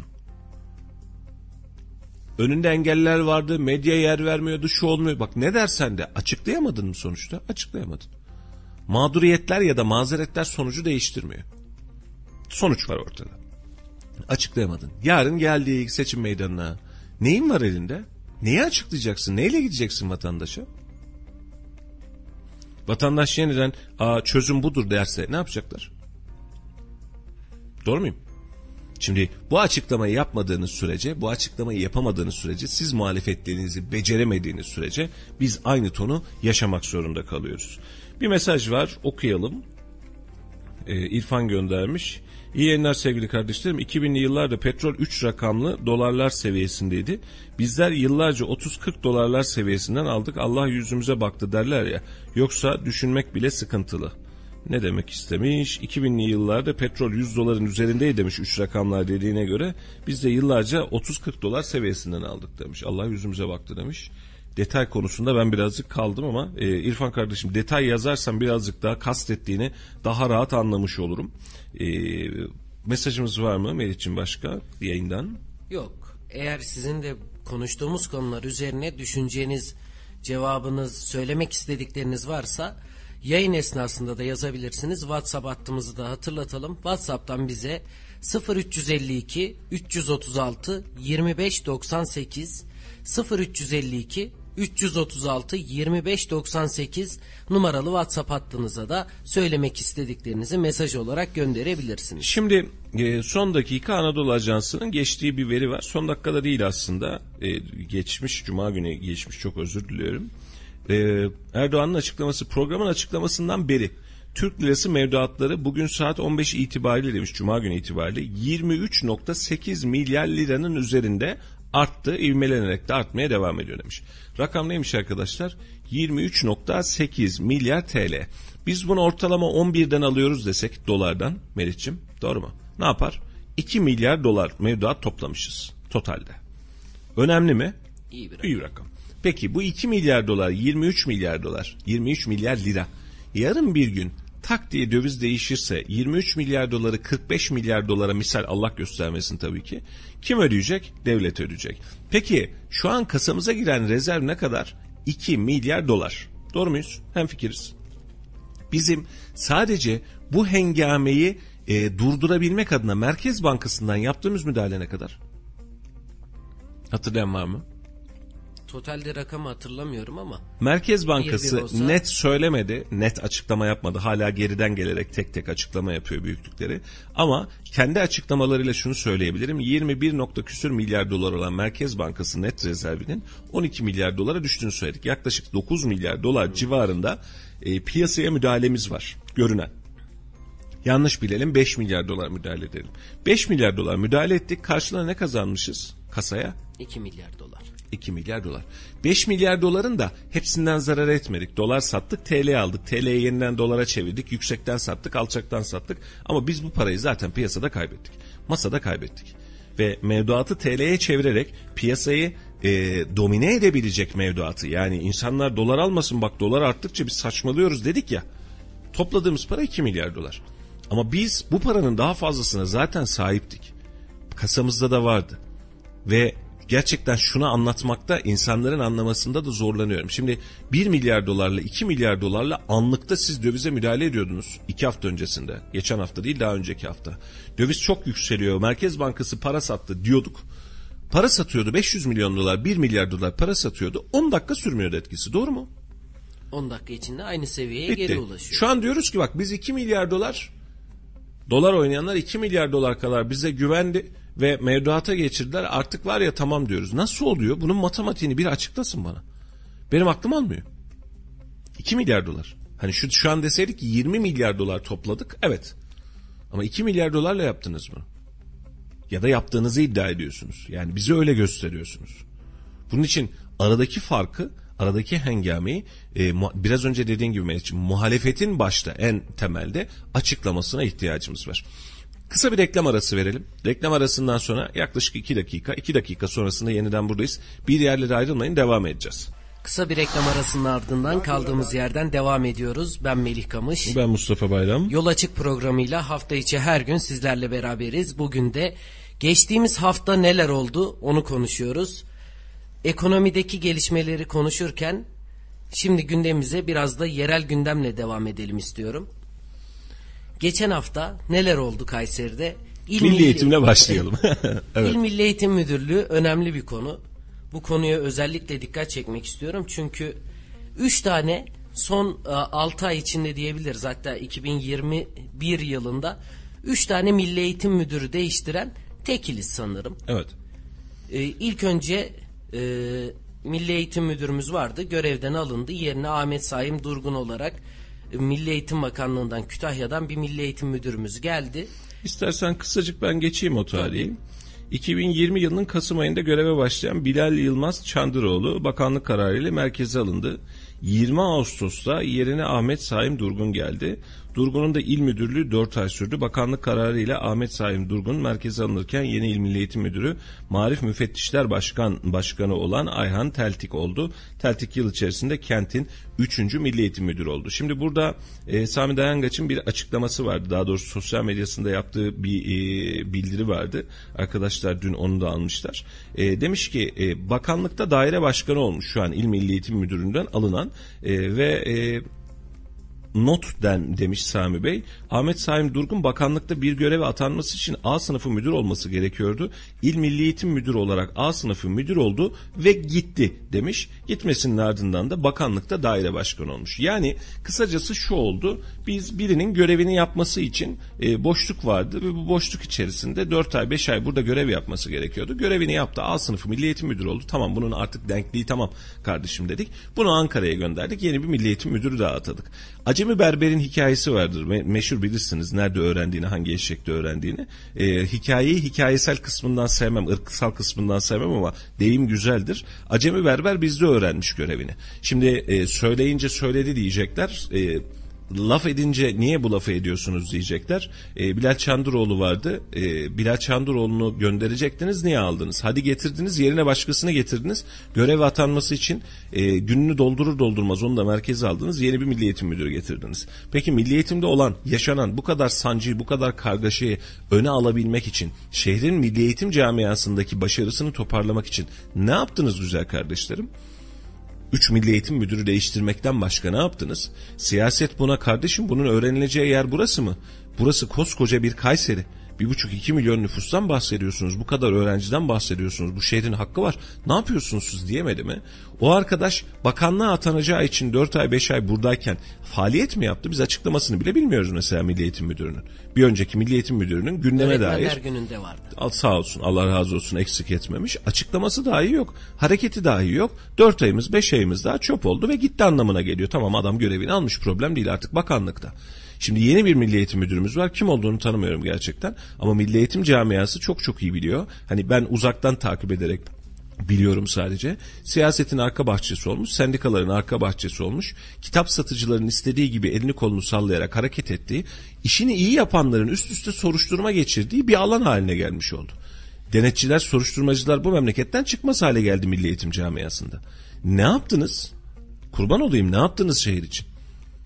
Şimdi gitsin gelsin, gitsin gelsin canım, ne olacak? Yani çok özür diliyorum, e, şahısları tenzih ederek söylüyorum. İtin ayağını taştan mesir diyorum, gitsin gitsin gelsin dersiniz. Yani siz belki bakarken böyle bakıyorsunuz ama şehrin gidenlerinden haberdar değilsiniz. Ne yaptığımızdan da haberdar değilsiniz. Ve bir yılın içerisinde üç Milli Eğitim Müdürü değiştirerek rekor kırıyoruz. Ya Milli Eğitim'de gerçekten problem var ya da bizim gerçekten hep başta söylediğimiz hadise, siyasetimizin etkisi şehri önemsemez hale gelmiş. Aklı başında bir Milli Eğitim Müdürüyle Milli Eğitim camiasında yapılabilecek işler şehrin başarısını, şehrin eğitim hayatını, şehrin kaderini belki de değiştirecek. Yeni müdüre hayırlı uğurlu olsun. Ama önümüzdeki günlerde biz yine bunun yoğun miktarda takipçisini olacağız. Bir aydır, bir buçuk aydır konuşuyoruz. Şimdi ara tatil ve sömestr döneminden sonra bir kez daha meydana gelecek. Ee, öğrenciyi mecburen kitap almaya mahkum eden, devlet kitap vermesine rağmen, ya devlet veriyor bu kitapları ama bunlar mufre- yok yok gidin de şu, şu kitapçıdan şu kitabı alın diyen öğretmenlere ve idarecilere ne olacak merak ediyorum. Ne yapacaklar? Bir şey yapacaklar mı? Biz bunların engamesindeyiz ama yukarıda müdür müdür kaynağı değişiyor sürekli olarak. Kim değiştiriyor, niye değiştiriyor, nasıl değiştiriyor? Bu adamlar bu arada ne iş yapacak? Merakla bekliyoruz. Vali Bey bu anlamda hassas biliyorum. Üstüne tepesine basıyor, denetimler de yapıyor biliyorum ama sonuçlanmadı. İş bitmedi. Devlet kitap gönderiyor. Sana deli devasa bütçelerle kitap basacak, kitaplarını sana gönderecek, öğrencilere hediye edecek. Müthiş bir imkan. Yani o gün de söylüyorum, bugün de söylüyorum, müthiş bir imkan. Yani bugüne kadar Türkiye Cumhuriyeti'nin yapmadığı bir imkan. Türkiye Cumhuriyeti bugüne kadar okullarda bir fındık dağıttı. Çernobil sonrası fındığı dağıttı. Süt tozu dağıttı. Var mı dağıttığı başka bir şey? Kuru üzüm süt dağıttı. dört beş yıl hatta biraz daha uzun zaman oldu. Sanırım. Bunu aynen, bir de süt engelimiz vardı. Ve bunu yaparken de biz mesela e, fındık dağıtırken de, süt tozu dağıtırken de tabiri caizse biz elimizdeki stoğu eritebilmek adına ya da yurt dışından gelen malı pazara sokabilmek adına, süt üreticisini yok edebilmek adına, süt tozuyla dünyayı kurtarmak diye bir videomuz vardı. Daha önce söylemiştik, bu çok önemliydi. Yani Marshall yardımıyla beraber gelen bir hengame vardı. Onun üzerine biz Çernobil sonrasında e, radyoaktif madde tehlikesi nedeniyle alınmayan fındıkları, içilmeyen çayları da biz yeniden aynı öğrencimize dağıttık. Peki başka ne yaptık? Başka ne yaptık? Oturup bakıyoruz. E şimdi devlet kitap dağıtıyor. Ve bak, bunun kağıdı bir yerden olduğu için vesaireden değil, içerideki tekelleşme artık son bulsun, öğrenci rahat etsin, bizim öğrencimiz rahat etsin diye devlet kitap dağıtıyor. Bu çok değerli, çok değerli, altını çizerek söylüyorum, çok değerli. Bunu bulmak, buna ulaşabilmek gerçekten çok zor. ve bu yaptığımız faaliyeti üç tane gerizekalının elinde yok ediyoruz. Para babasının elinde yok ediyoruz. Niye? Devlet kitap dağıtıyor ama o yeterli değil. Peki ne yapacağız? Talim terbiye kurulu yapıyor ki bizzat kendisi hazırlıyor kardeşim. Yok, devletin dağıttığı kitabı almayın. Ben size kitap veriyorum, gidin bu kaynak kitapları alın. Devletin dağıttığı kitabı niye getirtiyorsun kardeşim o zaman? Devletin parası para da senin kazanacağın para mı daha önemli? Milli servet. Aynen öyle. Ve biz bu kadar milli eğitim camiasında, Kayseri için söylüyorum, sorun yaşadığımız dönemde ya burada ben ilçe milli eğitimleri müdürleri biliyorum, çok şükür gittiler hamdolsun, ama o yani kendi bölgesinde oğluna kitap evi açıp oğluna kitap evi açtı ve birçok okul oradan kitap aldırmaya mahkum etti. Ve bunlar yaşanırken bunlar soruşturma dahi geçirmedi Melih, biliyorsun değil mi? Yani ortaya çıkacakken ama ya tamam dediler, hop gitti iş, iş işin içerisinde. Bu kadar sancıyı, bu kadar hengameyi bir araya getirebilen bir milli eğitim camiasının içerisinde biz üçüncü kez müdür değiştiriyoruz. Ve müdür değiştirme sebebimiz görevini yapıp yapmaması değil. Tamam, A sınıfı müdür oldu, artık bakanlığa geçebilir, tamam biz yenisine bakalım, sıradakine bakalım. Neresi kardeşim burası, sıçrama tahtası mı? Birilerinin e, nöbetini dolduracağı, şark görevini dolduracağı yer mi bu şehir? Bu kadar mı ucuzladık biz? Söyleyince, eleştirince, parti o filan, tamam bitti iş. Bu sonuçları toparlamak en çok siyasetçinin görevi. Çünkü ne yazık ki memleketteki tüm bürokratların atanmasında siyaset birinci derecede öncül. İş bilenin ya da liyakati olanın değil, siyasetin bildiği işle yerine getiriliyor.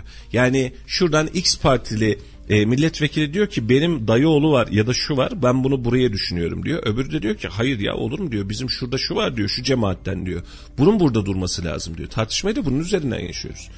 Bir araya gelip de kardeşim bu adam bu işi cevval yapar, bu adam bu şehrin çehresini değiştir demiyoruz. Kimin tanıdığı olduğuna bakıyoruz, kimin yakın olduğuna bakıyoruz, kime, hangi cemaate, hangi partiye daha yakın olduğuna bakıyoruz. Hep söylediğimiz hadise. Atatürk'ün meşhur, geçen bir kardeşim anlatıyor yeniden aynısını. Herkes bilir o hikayeyi. Bilmiyorsanız da bakın, Atatürk'ün kendi marif müdürünü, yani Milli Eğitim Müdürü nasıl atadığını, kendisine karşı çıkan bir adamı nasıl Milli Eğitim Müdürü atadığını oturun bir yeniden inceleyin. Bırakın en solcusu olsun, en sağcısı olsun, en komünist olsun gerekirse. Mesele zihniyeti değil, işlemde ne yapacağı. Nasıl o hikaye? Bir Google'dan açıp bakarsan Atatürk'le aynı masada oturuyor ve Atatürk'ün hocası var masada ve Atatürk'e itiraz ediyor. Yani hikayeyi yarım hatırlıyorum, kusuruma bakmasınlar, isimler de yok. Atatürk de karşı karşıya geliyor ve Atatürk diyor ki ben masayı terk ediyorum. Hocama karşı yapılan saygısızlık nedeniyle ben buna dayanamam, ben bu masayı terk ediyorum ama hiçbiriniz terk etmeyeceksiniz diyor. Oturuyor. Atatürk sabah diyor ki ne yaptınız diyor. Efendim diyor bizden para istedi diyor. Ne parası? Ee, gidecek parası yoktu, tren parası istedi. Ve adamın cebinde bu para yokken dahi o zamanki Cumhurreis'e karşı çıkabilecek kadar da cevval ve fikirlerinin arkasında ve bunun üzerine de Milli Eğitim Bakanı yapılıyor bu adam. Atatürk de bunu söylüyor zaten. Şimdi baktığımız noktaya, şimdikine bir bakalım. Devrim yapmayalım, hareket etmeyelim, aman iyiyiz, hiç hiç, hiç bulaşmayalım. Biz mesela ekonomiden bahsediyoruz ya Meriç'im, dolar kaç lira oldu, inecek mi çıkacak mı? Evet, önemli gündem. Ama çok çok daha önemli bir gündemimiz bizim milli eğitim. Çünkü bugünü bir şekilde geçiriyoruz biz. Geçiyor zaten. Ama önümüzdeki on on beş yılda elimize ne geçeceğini belirleyecek nokta bizzat milli eğitimin kendisi. Biz bu konuda yokuz. Hep söylüyoruz. Mesela bugün yine gündemimizde olan konulardan bir tanesi intihar vakalarımız var değil mi? Her yerde intihar vakalarımız var. Peki bunu kim engelleyecek canım kardeşim? Kim engelleyecek bunu? Nasıl haberdar olabileceğiz?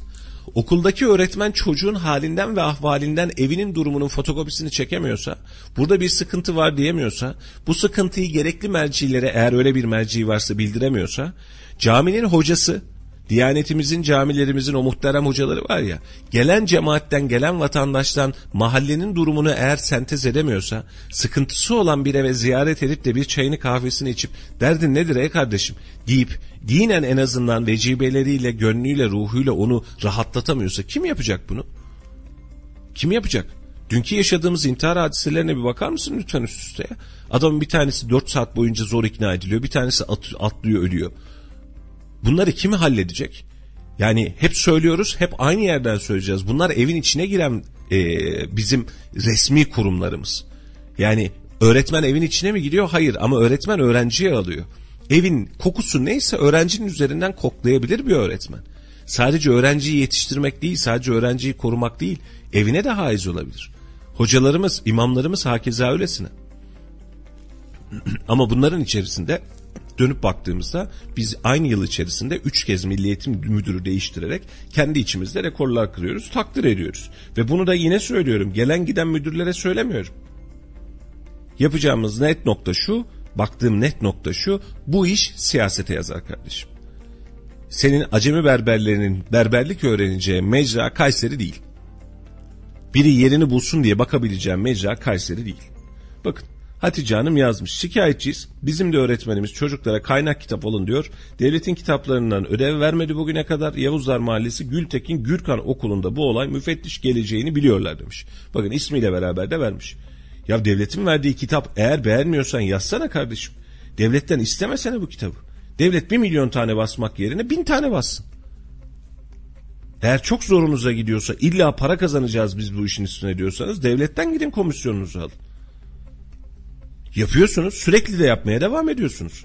Yani yazık, memleket milletin parasına yazık. Şimdi bu kadar dar geçimin içerisinde, bu kadar sıkıntının içerisinde, ekmek büfelerinin içinde on kuruş elli kuruş aşağı ekmek alabileceğim diye sıra bekleyenlerin içerisinde bunların torunlarına, çocuklarına diyorsunuz ki kitap alman lazım. Eğitim deyince bizde akan sular durur Melih. Bir sağlık, iki eğitim. Şimdi bir ki sağlıkta da aynı sıkıntıyı yaşadık. Canınla alakalı bir şey düştüğünde elinde ne var ne yok satarsın. Ne var ne yok satarsın. Hiç problem değil. Çocuğunun, eşinin, kendinin canından, annenin, babanın canından bahsediyorsun. Eğitim de öyle. Sen okuyamamışsın ve birisi diyor ki senin çocuğun okuyacak ama ama öğretmen kitap istiyor. O emirdir ya, o emir, yani hiç şans yok. O kitap alınacak. Niye? Çocuğun diğer öğrencilerin yanında baş, boynu bükük kalmayacak. O kitabı alması gerekiyor. O kitabı almazsa başarılı olmayacak. Çünkü yarın bir gün öğretmen der ki aldırmadınız ki kitabı. Der geçer mesela. Doğru mu? Atmak ha. Kolay. Ama sen bu çocuğu ne hale getiriyorsun o zaman? Bu anneyi babayı ne hale getiriyorsun? Adam asgari ücretle çalışıyor belki de. Hadi çalışmıyor olsun kardeşim, memur olsun, hiç fark etmez. Gittiğinde gittiğin kitap evleri belli Melih. Ben bizzat yaşıyorum kardeşim bunu. Ben bizzat yaşıyorum. Kitap evine gidiyorsun. Çünkü sadece orada var. Başka hiçbir yerde yok ki kitap. Paketlenmiş. Adı okulu belli. Hangi okulda efendim sizinki? Şu okul. Hangi sınıf? Bu sınıf. Teşekkür ederim. Buyurun paketiniz. Hemen oraya yazılıyor. Öğrencinin adıyla beraber yazılıyor. Tamam, geldi aldı.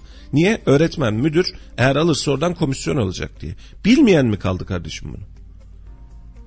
Ve milli eğitimde bizim durumumuz buyken, yani hak yeme durumu, hukuksuzluk durumu buyken, biz milli eğitimdeki tüm duruma rağmen cık, yok biz... Acemi bir arkadaş varmış, gelecek burada tıraş yapmayı öğrenecekmiş, berberlik öğrenecekmiş dedik. Berberliği öğrettik, gönderdik usta berber olarak. Şimdi başka bir arkadaşı buraya getirdik. Hoş gelmiş, sefalar getirmiş. Ama net söylüyorum, bu dönemde, okul sonu döneminde dahil olmak üzere biz mecra olarak bunun tamamıyla takipçisi olacağız. Vatandaşlarımız sıkıntısı, bildikleri yer varsa WhatsApp hattımızdan D M'den hiç fark etmez. Atsınlar, inceleyeceğiz, araştıracağız. Hiç kimseden de bu anlamda eyvallahımız yok. Vatandaşın cebindeki on otuz elli lira para kazanmak için gidip beş yüz lira bin lira başka bir yere para verdirmeye çalışan bu zihniyetin önüne milletçe geçeceğiz. Hiç kimse kusurumuza bakmasın. Devlet sana gül gibi, çiçek gibi kitaplar hazırlayacak. Sen bu kitabı sevmeyeceksin, beğenmeyeceksin, bundan ödev dahi vermeyeceksin, kapağını bile açtırmayacaksın. Kendi aldırdığın kitabın üzerinden sistem yapacaksın. Hayırdır? Ya o zaman Milli Eğitim Bakanlığı salak, ya devlet salak, ya sende bir akıllılık var, akla evvellik var. Sen bu kadar mı büyüdün kardeşim? Bakın, test kitabından bahsetmiyorum Meriç'ciğim. Hani bu kaynak, şunu da anlarım. Ya bu, bu çocuğun bu sene sınav senesi. iki üç tane, bak bunu da al, yayın evi vermeden söyler. Der ki iki üç tane farklı işte test kitabı daha alın, fasikül alın. Bunlardan da soru çözün. on liraya da var. beş yüz liraya da var test kitabı. Nasıl bir mantık bu, anlamadım ki. on liraya da var test kitabı. elli liraya da var test kitabı. Ama üç tane yayın evine şu yayın olacak diye kilitlediğin anda o yayın evlerini zengin etmekten başka bir işe yaramıyor. O satanı zengin etmekten başka bir işe yaramıyor. Sen de aradan nemalanıyorsun, cebini dolduruyorsun. Ondan sonra bir şey olduğu zaman da herkesten çok vatanı sen savunuyorsun. Yerler kardeşim. Hiç kusuruma bakma. Dediğim gibi ee, bak biri de, bir kardeşim de yazmış. İçinde hiçbir şey yok diyorlar. Ne demek yok ya? Devlet sana kendi müfredatından kitap basıyor ya. Konuyu belirleyen bizzat devlet. Ne demek içinde bir şey yok ya? Senin hoca olarak içinde bir şeyin yok demek ki. Sen hoca olarak bir yerde yoksun, öğretmen olarak bir yerde yoksun. Sonrasında da kitaba şey atıyorsun, çamur atıyorsun. İçinde bir şey yok. Senin için bomboş. Zaten sistemdeki sıkıntımız da şu Meriç'ciğim, öğretmenlik sevdasıyla ortaya çıkabilecek insanlar yerine en kötü öğretmen olurum diyen insanları sisteme getirdiğimiz bir sistemden bahsediyoruz. İşini hakkıyla yapan arkadaşlarımız, kardeşlerimiz kusurumuza bakmasın. Onlar da bizim kadar çok çok iyi biliyor. K P S S'ye geçtim ben tamamım torpilimle tamam diyerek öğretmen olan insanlardan bahsediyoruz. Öğretmenlik böyle bedavadan yapılabilecek bir iş değil. Gözümü kapatayım öğretmen olayım o ne ala diyebileceğim bir iş değil. Gönlünü vermeden, yüreğini vermeden, hemhal olmadan, bunun için bu kaygıyla uyumadan, uyanmadan öğretmenlik yapamazsın. Bu çocuk ne yiyor evinde demeden öğretmenlik yapamazsın. Çocuğun üstündeki kıyafetin ütüsü yoksa bunun annesi rahatsız mı demeden öğretmenlik yapamazsın. Çocuğun cebinde haçlık yoksa, öğle yemeğinde yemek yiyemiyorsa, beslenmesinden bir şey çıkmıyorsa ve sen bu çocuğun halini görmeden sistem içerisinde ben öğretmenim diye geriniyorsan sen öğretmenlik yapamazsın. Çocuğun içe dönüklüğüne bakıp bu çocuk acaba şiddet mi görüyor? Acaba abisi kardeşi etrafından dayak mı yiyor demeden öğretmenlik yapamazsın. Bu çocukları geleceğe hazırlayamazsın. Bu çocuğun yeteneğine hiçbir şey anlamıyor, sınavları kötü gidiyor ama çizimi nasıl demeden, bu, bu çocuk teknik olarak bir yerde var mı demeden öğretmenlik yapamazsın. Sen sadece ay sonunda alacağın üç beş sekiz bin lirayı ve ek dersten alacağın parayı hesap ederek öğretmenlik yapıyorsan koskoca bir milletin seksen milyonun hakkı var demektir üstünde. Bu veballe uyuyamazsın. Zannediyorlar ki değerli kardeşlerim, değerli arkadaşlarım, bunu herkes için söylerim ama öğretmenlerimiz için daha nitelikli söylüyorum. Biz işimizi yapıyoruz gerektiği kadar, görev tanımımız kadar maaşımızı alıyoruz. Böyle bir sistem yok. Bu ülke bizim. Dolardan, T L'den, ekonomiden, marketteki yağdan bahsetmenin çok daha ötesinde bir şeyden bahsediyorum size. Eğer siz hakkıyla, hakkaniyetiyle görevinizi yapmazsanız bir nesli daha yok edersiniz. Bir çocuğu yok ettiğinizde bir ülkeyi yok etmiş olacaksınız.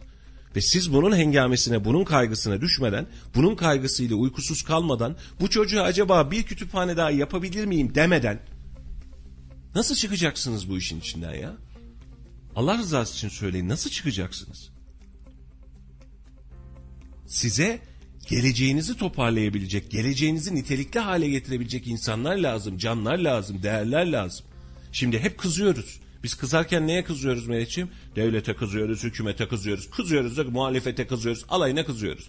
Ama bakın hep söylediğimiz hadise. Biz önce insan olma derdine düşmemiz lazım. Biz önce kendi içimizde, kendi kapımızı önünü süpürme derdine düşmemiz lazım. Bunu yaptıramadan nasıl çıkacağız bu işin içinden kurban olayım? Öğretmen kardeşlerim ne olur kusurumuza bakmasın. Bakın yine söylüyorum. İşini hakkıyla yapanları tenzih ederek söylüyorum. Hepsini genellemiyoruz. Şimdi Hacı Mustafa Gazi Okulu'nda hafta sonu kursu için aldık set halinde bir kitap evinden. Fakat aldığımız kitap içinde İngilizce kitabı da vardı. Fakat okulun seçtiği kitabı öğretmenimiz istememiş, tekrar farklı bir kaynak istedi. Sevda Hanım söylemiş bunu. Dediğimiz nokta. Bak birazcık dokununca tonlarca şikayet, tonlarca dert hepsi beraber geliyor. Mesele şu. Mesele millet. Mesele bu devlet. Ve biz bunu yaparken biz şöyle yönetilmeliyiz aslında diyoruz. Böyle ütopik ufuklar kuruyoruz kendi içimizde. Nasıl yönetileceğiz? Allah rızası için biri söylesin nasıl yönetileceğiz? Siz biz bu haldeyken, ağzımızı açmazken, sesimizi çıkartmazken nasıl yönetileceğiz? Çıkan siyasetçinin, çıkan bürokratın ne olmasını bekliyorsunuz? Senden benden çıkacak işte. Var mı farklı bir şey mi çıkacak elimizden? Dün senin öğretmeninin yetiştirdiği bir başka çocuk bugün başbakan olacak, cumhurbaşkanı olacak, milletvekili olacak. Var mı ötesi? Şu an yine iyi günlerimiz. Son beş sekiz on yıldır yapmış olduğumuz işin, yapmış olduğumuz beceriksizliğin haddi hesabı yok. Vatandaşın tamamına geçim kaygısı, geçim derdi, paranın gücü, bir öğretmenin derdi sahibinden kom üzerinden öğretmenden sattık araba yazmak değildir herhalde ya. Alayım, satayım. Bunu bizzat yaşadık Meriç'im. Öğretmen arkadaşlarımızla birebir konuştum bunu. Pandemi döneminin başlangıcında eğitime ara verdik. Bu öğretmenlerimiz çok güzel bir organizasyonla, yine geneli tenzih etmiyorum kusuruma bakmasınlar, devletten maaş almak devam ederken beraberinde kendi öğrencileri dahil olmak üzere, üzülerek söylüyorum bakın, kendi öğrencileri dahil olmak üzere, dışarıdaki öğrenciye verirse belki anlarsın hadi, kendi öğrencilerine özel ders verdi aylık ciddi paralara. Sınava hazırlanacak çocuklar, o sene sınava girecekler, çarpıp çarpıp yuvarladılar aylık bin lira, iki bin lira, güzel rakamlar, özel okul gibi. Sonra devlet dedi ki e, yüz yüze öğütüme geçsek mi dedi. Hepsi isyan etti. Geçilmez, bizim canımız can değil mi? Ulan alçak herif. Yani gerçekten ağzımı bozmamak için kendimi zor tutuyorum. Okula gittiğinde koronavirüsle karşı karşıya kalıyorsun da özel ders için eve gittiğinde kalmıyor musun beş kişiyle, altı kişiyle? Kim denetledi bunu? Kim baktı bunun altına üstüne? Kim aldı bunun vergisini? Kim yazdı bunun cezasını? Devlet memurusun sen ya. Özel okuldaki öğretmene ne yaptılar biliyor musun Meriç'im?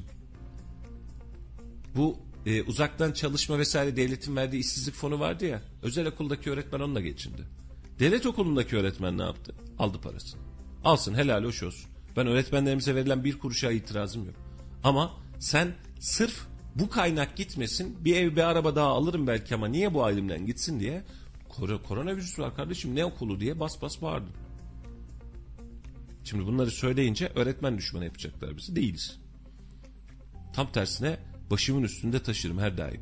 Ama öğretmen dek durmuyorsa, öğretmen hareketliliğiyle yaptığı şeyle velinin cebindeki parayı çalmanın derdine düştüyse, devletten mesaisini çalmanın derdine düştüyse, yetmiyor öğrencinin geleceğini çalmanın derdine düştüyse kusurumuza bakmasınlar.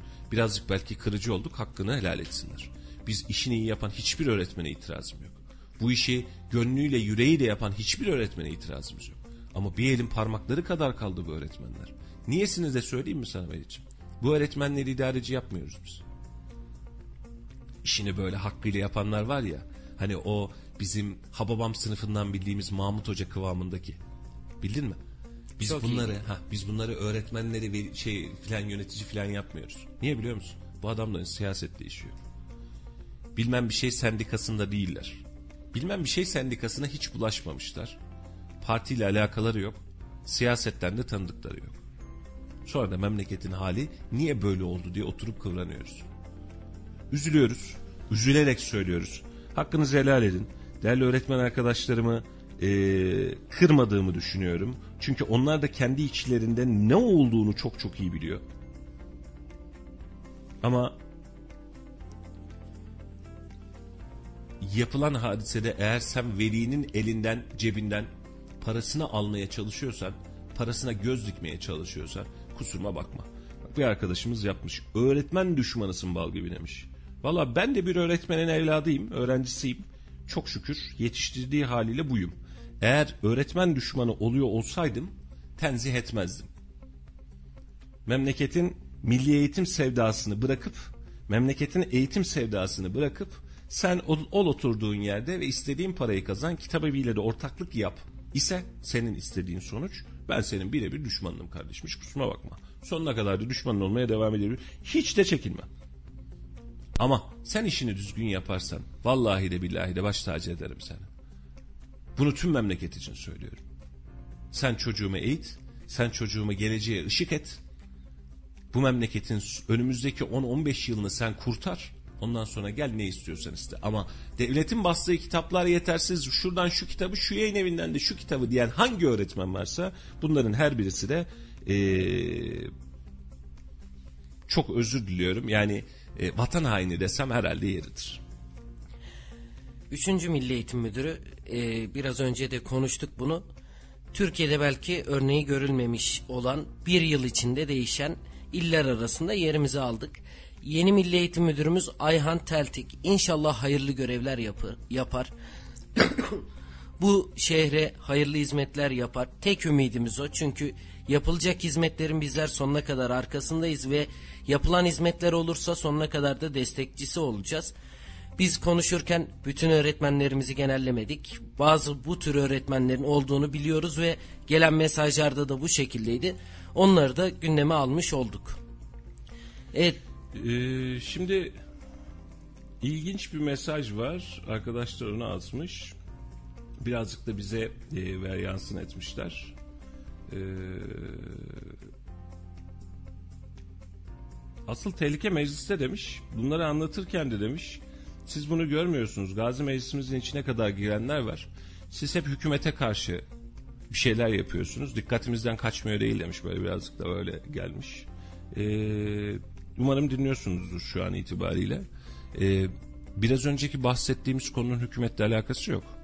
Sizin bahsetmiş olduğunuz Ee, acaba muhalefettekiler dediğinizde de herhalde çok rahat, çok derin eleştiriyi de yapabilen bu şeyde herhalde bir bizler varız. Bundan hiç çekinmedik, çekinmiyoruz da, çekinmeyeceğiz de. Kusuruma bakmayın. Ee, meseleyi şöyle bakmaktan artık çıkarsak rahat edeceğiz. Karşımızda bir düşmanı ütopik olarak her daim var edebiliriz.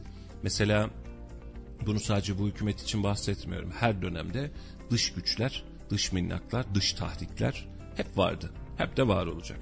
Çünkü sen bir ülkesin, sen de gidiyorsun mesela İran'ın böyle böyle olmasını, İran aslında daha böyle olmasını, hatta Suriye'nin böyle böyle olmamasını istiyorsun. Sen de onlar için dış güçlerin bizzat kendisi.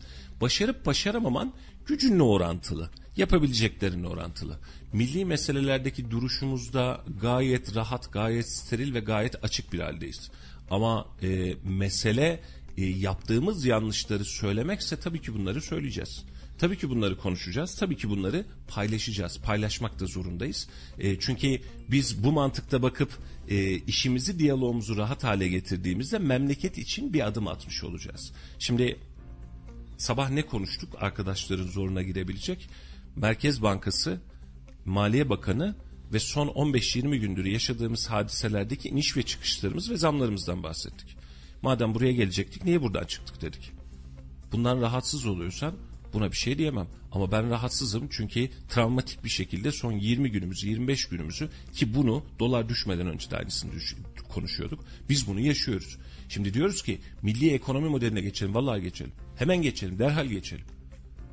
Faiz düşsün. Bak ilk karar açıklandığında biz ne dedik? Faiz kesinlikle düşsün. Yüzde yüz düşsün ama bilimsel, teorisel, düzeysel, mantıklı, yığılmadan, yani yırtmadan düşsün. Hatta yok et canım, benim itirazım yok ki. Ben faizde de param yok, dolarda da, euroda da, altında da param yok. Ben bu anlamda çok rahatım. Sadece ben değil, tüm millet rahat. Dolardan kaybetmiş arkadaşlarımız var. Ya vatan sağ olsun, çok da problem değil diyor. Çok da, yani hepsi gitse ne olur, can sağlığı olsun. Ölüm değil ya sonu. Ama sen bunları yaparken dün yok dediğine bugün evet diyorsan, o zaman da biz buraya niye geldik o zaman diye de sorarız herhalde. Bu da bizim en doğal hakkımız. Ee, bir mesajımız var Serkan Bey'den. Ben Halk Eğitim Merkezi'nde bağlama öğretmeni olarak görev yapıyorum. Merhameti olmayan, vicdanı para olan bir öğretmenin geleceğe hayırlı bir evlat yetiştirmesi beklenemez. yirmi bir adet saz aldırdık öğrencilerimize. İki öğrencimiz kursumuzu maddi sebepten dolayı bırakmak üzereyken sınıf olarak para toplayıp çocuklarımıza bağlama aldık. Bu sadece bir örnek. Kaybetmek yerine kazanan öğretmenlerle karşılaşmak dileğiyle. Hocam ellerinizden öpüyorum, yaşınızı bilmiyorum ama yaşınız benden küçükse de ellerinizden öpüyorum. Çünkü bakma gereken nokta bu. Bakmamız gereken nokta bu. Biz bir geleceği inşa etmekten bahsediyorsak bu çocuklarımızdan başlayacak. Bir gelecekten bahsediyorsak bizim öncelikli olarak, nitelikli olarak duruşumuzla başlayacak iş. Yani vatandaş olarak durduğumuz yerle, iyiliğimizle, niceliğimizle başlayacak. Bunu yaparken konuşabilen, bunu yaparken dinleyebilen, anlatabilen şekliyle başlayacak. Derdimiz bu bizim. Ve bunları konuşurken de hani onu anlattık, bunu anlattık. Mesele şu, karşı bir iddianız varsa buna da saygı duyarım, hiç itirazımız yok. Hiç itirazım yok. Ama milletçe doğru bir yola gideceksek gittiğimiz yola doğru bakalım. En azından gözümüzü oraya dikelim. Şimdi vatandaş ve millet şunun e, gra- garabetinde. Biz zannediyoruz ki biz ne kadar güzel, ooo bak Ali ile ala memleket geçiniyoruz diye zannediyoruz. Algılarımızla, olgularımızla başkası oynuyor. Kendi meselelerimizle konuşunca biraz önceki gördüğün hadise işte. Sen kendi doğrularını anlatmaya çalışırken dahi hainlikle suçlanabiliyorsun rahatlıkla. Peki sen ağzını aç hocam, ben hiç açmayayım. Serkan hocamdan bahsetmiyorum, bir öncekinden bahsediyorum. Sen ağzını aç, biz hiç açmayalım. Şimdi Joe Biden şu konuşma yapmıştı diyor, siz bunu görmediniz diyor. Şimdi kabaca okudum, yayında net okuyamıyorum, birazdan okuyup cevap da yazarım kendisine.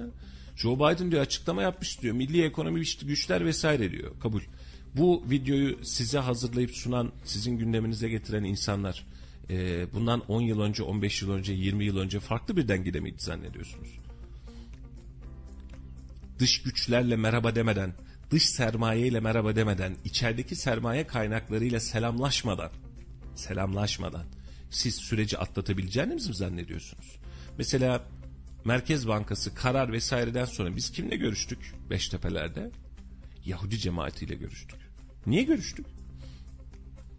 Niye görüştük? Bunu bir takip edin. Bunun bir devamını da bir takip edin.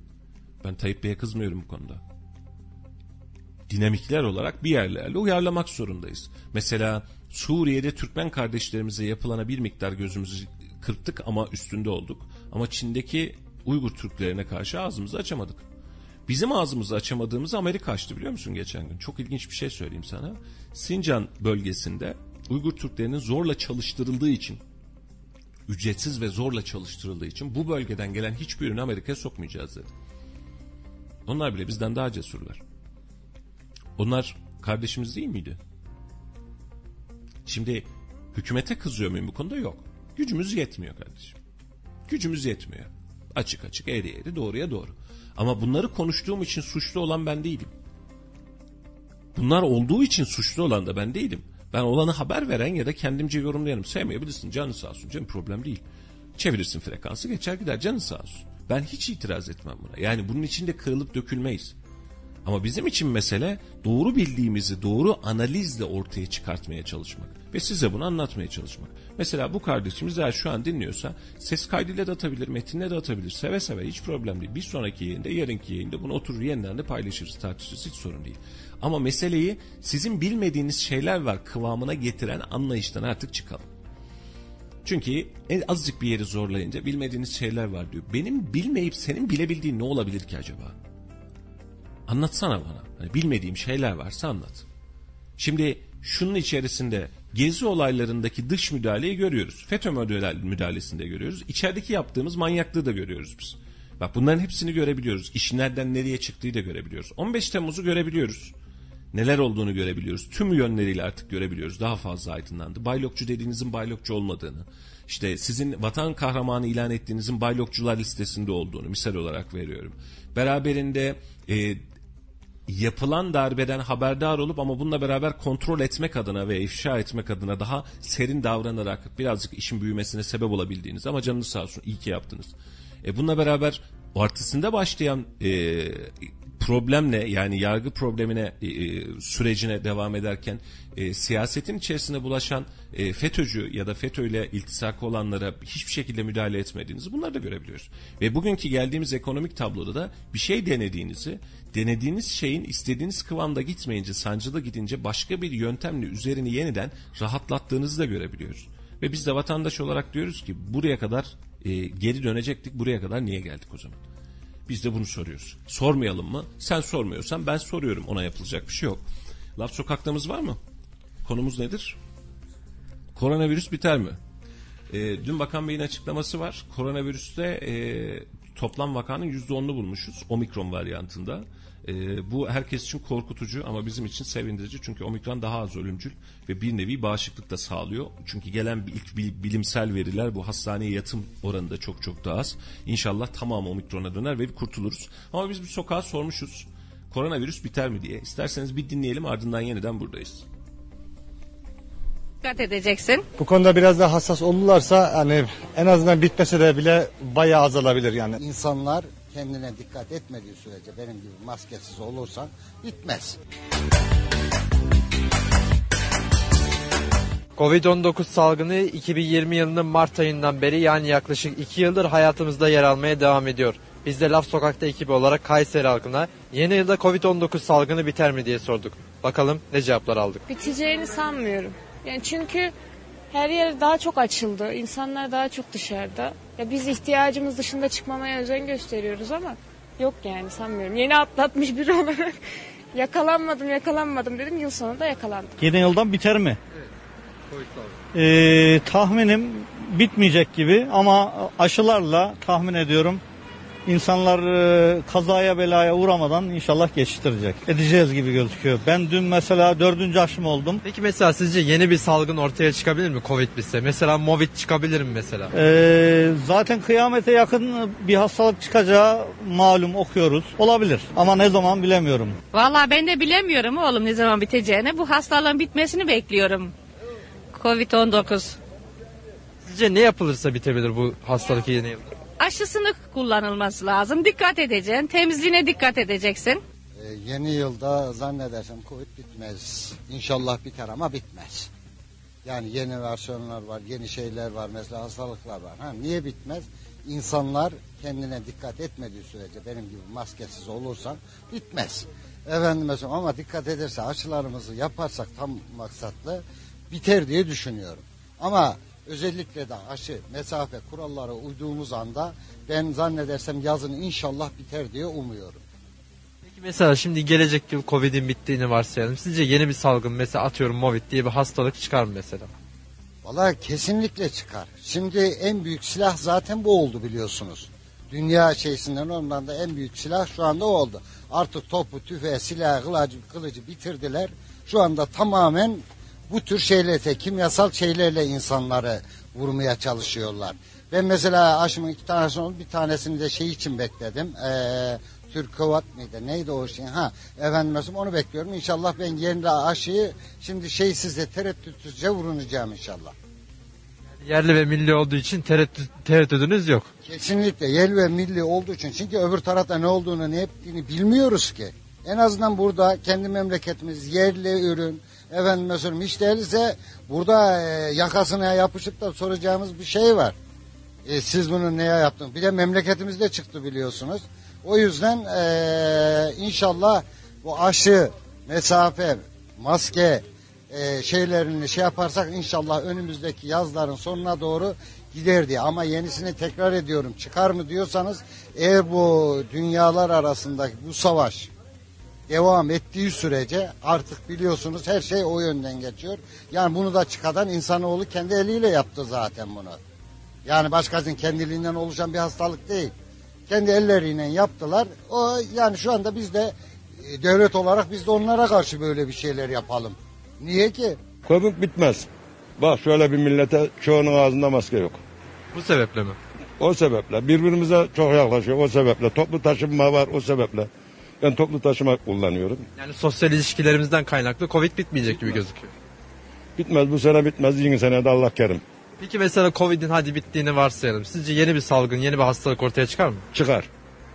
Bu ortamda çıkar. Çıkar. Bu ortamda kesin çıkar. Bence bitmez. Neden? Yani bir senedir devam ediyor çünkü. Şimdi de arttı diyorlar. Vakalar arttı diyorlar. Peki sence salgının bittiğini hadi varsayalım. Yeni bir salgın çıkar mı sence gelecek sene? Yani biterse çıkmaz bence. Yani yani zaten gelecek yıl, yani önceki yıllarda da salgın olduğunda dört beş yıl sürdü diyorlar. Bu da sürer diyorlar yani. Bitmez diyorlar. Yapacak bir şey yok. Valla geçip geçip Allah bilir, ona ben hiçbir şey diyemem. Ne desem yalan olur şimdi. Geçer derim geçmez, geçmez derim geçer. İnşallah da geçer. Millet şunda kurtulur. İnşallah aşılamayı yaptırıyor devlet baba. Şiraz kessin. İnşallah bir an önce de geçer, biz de kurtuluruz. İnşallah. Sadece diyeceğim bu. Başka. Peki mesela Covid bitti, yeni bir hastalık çıktı. Adı da hadi Movit olsun. Sizce böyle bir ihtimal var mı? Yeni bir hastalık çıkar mı mesela? Allah onu ben bilemem. Allah bilir. Ne diyeyim ben? Ben ne desem yalan söylerim şimdi. Bilmediğim bir iş çünkü. Ben işten işten başka bir şey bilmiyorum. İş, ev, iş, ev, iş, ev, iş, ev hepsi bu bildiğim. Türkiye ile ilgili çünkü ben yurt dışında kalıyorum, yurt dışından geliyorum. Ee, Türkiye'deki biraz insanların e, bu sosyal mesafeye uymadıklarını görüyorum. Ama tabii ki yurt dışında insanlar daha uyumlu, daha dikkat ediliyor. Burada daha e, fazla dikkat edilmiyor. Yani gözlemlerim daha çok bu konuda. Bu konuda biraz daha hassas olurlarsa hani en azından bitmese de bile bayağı azalabilir yani. Sosyal mesafeye dikkat etmelerini ben daha çok tavsiye ediyorum. Yani dikkat ederlerse bence daha azalır. Yurt dışından geldiniz sanırım. Peki dünyaya dair, kendi yaşadığınız yere dair, Covid salgınına dair gözlemleriniz var mı? Var. Orada da yoğunlukta tabii ki Covid, COVID salgını yoğun, yoğun tempoda gidiyor. Ama tabii ki e, orada biraz daha kontrol altında tutuyorlar. Çünkü e, şu yönden sosyal mesafeye çok dikkat ediyorlar. Kontroller sıkı oluyor ve cezalar yüksek. Efendim, Laf Sokak'ta ekibinin hazırlamış olduğu röportajla e, koronavirüs biter mi'nin vatandaş tarafındaki tezahürünü görmüş olduk. Dinlediğiniz için teşekkür ediyoruz. Şimdi öğretmenler konusunda bir arkadaşımız sancılar mı zannedersem, bir okulda da müdür yardımcısı anladığım kadarıyla, canı sağ olsun. Ben öğretmenleri genelleyerek söylediğimiz bir cümle hatırlamıyorum. Yayın kayıtlarımız var. Zaten podcast olarak da daha sonra Radyo Radar nokta com'a yüklüyoruz. Öğretmenlerimizi genelleyerek değil, öğrencinin ya da velinin cebindeki parasını almaya çalışan öğretmenleri özelleyerek onların daha iyi öğretmen olmasını ve hatta bu konuda Milli Eğitim Müdürümüzün aynı yıl içerisinde üçüncü kez değişmesini emsal alarak açtık. tartıştığımız ve konuştuğumuz bir konu. Söylediklerimizin de gayet arkasındayız. Bizi beş yüz kişi dinliyor, bin kişi dinliyor ya da beş bin kişi dinliyor. Biz bunun hesabını yapmıyoruz. Böyle bir kaygımız da yok çok şükür, elhamdülillah. Ee, ama e, bize e, radyoculuk dersi vereceğinizi ifade etmişsiniz. Buyurun bekleriz. E, adresimiz radyo radar nokta com'da var. Bekleriz tabii ki, buyurun. Biz ders almaya her zaman aklı başında insanlardan eğitim almaya hazırız. Ama bir genelleme yaparak girdiğimiz, biz de bir öğretmenin yetiştirdiği öğrenciyiz. Bir genelleme yaparak girdiğimiz bir süreç değil. Ama e, öğretmenin, e, öğrencinin veya velinin cebinden daha fazla para çıkmasını sağlayabilecek, devletin bastığı kitaplar aslında önemli değil, içi boş diyebilecek kabiliyette olmaması gerektiği kanaatindeyim. Israrcıyım ve altını çizerek devam ediyorum. Hoşunuza gitmemiş olabilir. Saygı duyarız. Hiç itirazımız olmaz. Sizin de bize saygı duymanızı beklediğimiz gibi. Tabii ki katılmayabilirsiniz ama bu bizim fikrimiz ve milletin de e, ciğerinden gelen ses bu şekilde. E, eğer bu konuda da bir itirazınız varsa dediğimiz gibi kapılarımız açık. Buyurun, bekleriz. Efendim, laf e, sokaktayı da bitirdik. Yol Açık programının da sonuna geldik. E, bugün hararetli ama yerel ve ulusal gündemle kaynaklı bir gündemimiz vardı. Tahammül ettiğiniz için, bize eşlik ettiğiniz için hepinize ayrı ayrı teşekkür Teşekkür ediyoruz. Yarın yine aynı saatte, aynı frekansta doksan bir nokta sekiz Radyo Radar'da sizlerle görüşmek üzere. Hoşça kalın. Evet, Yol Açık programının sonuna geldik. Bizi dinlediğiniz için, bize eşlik ettiğiniz için teşekkür ederiz. Haftanın ilk günü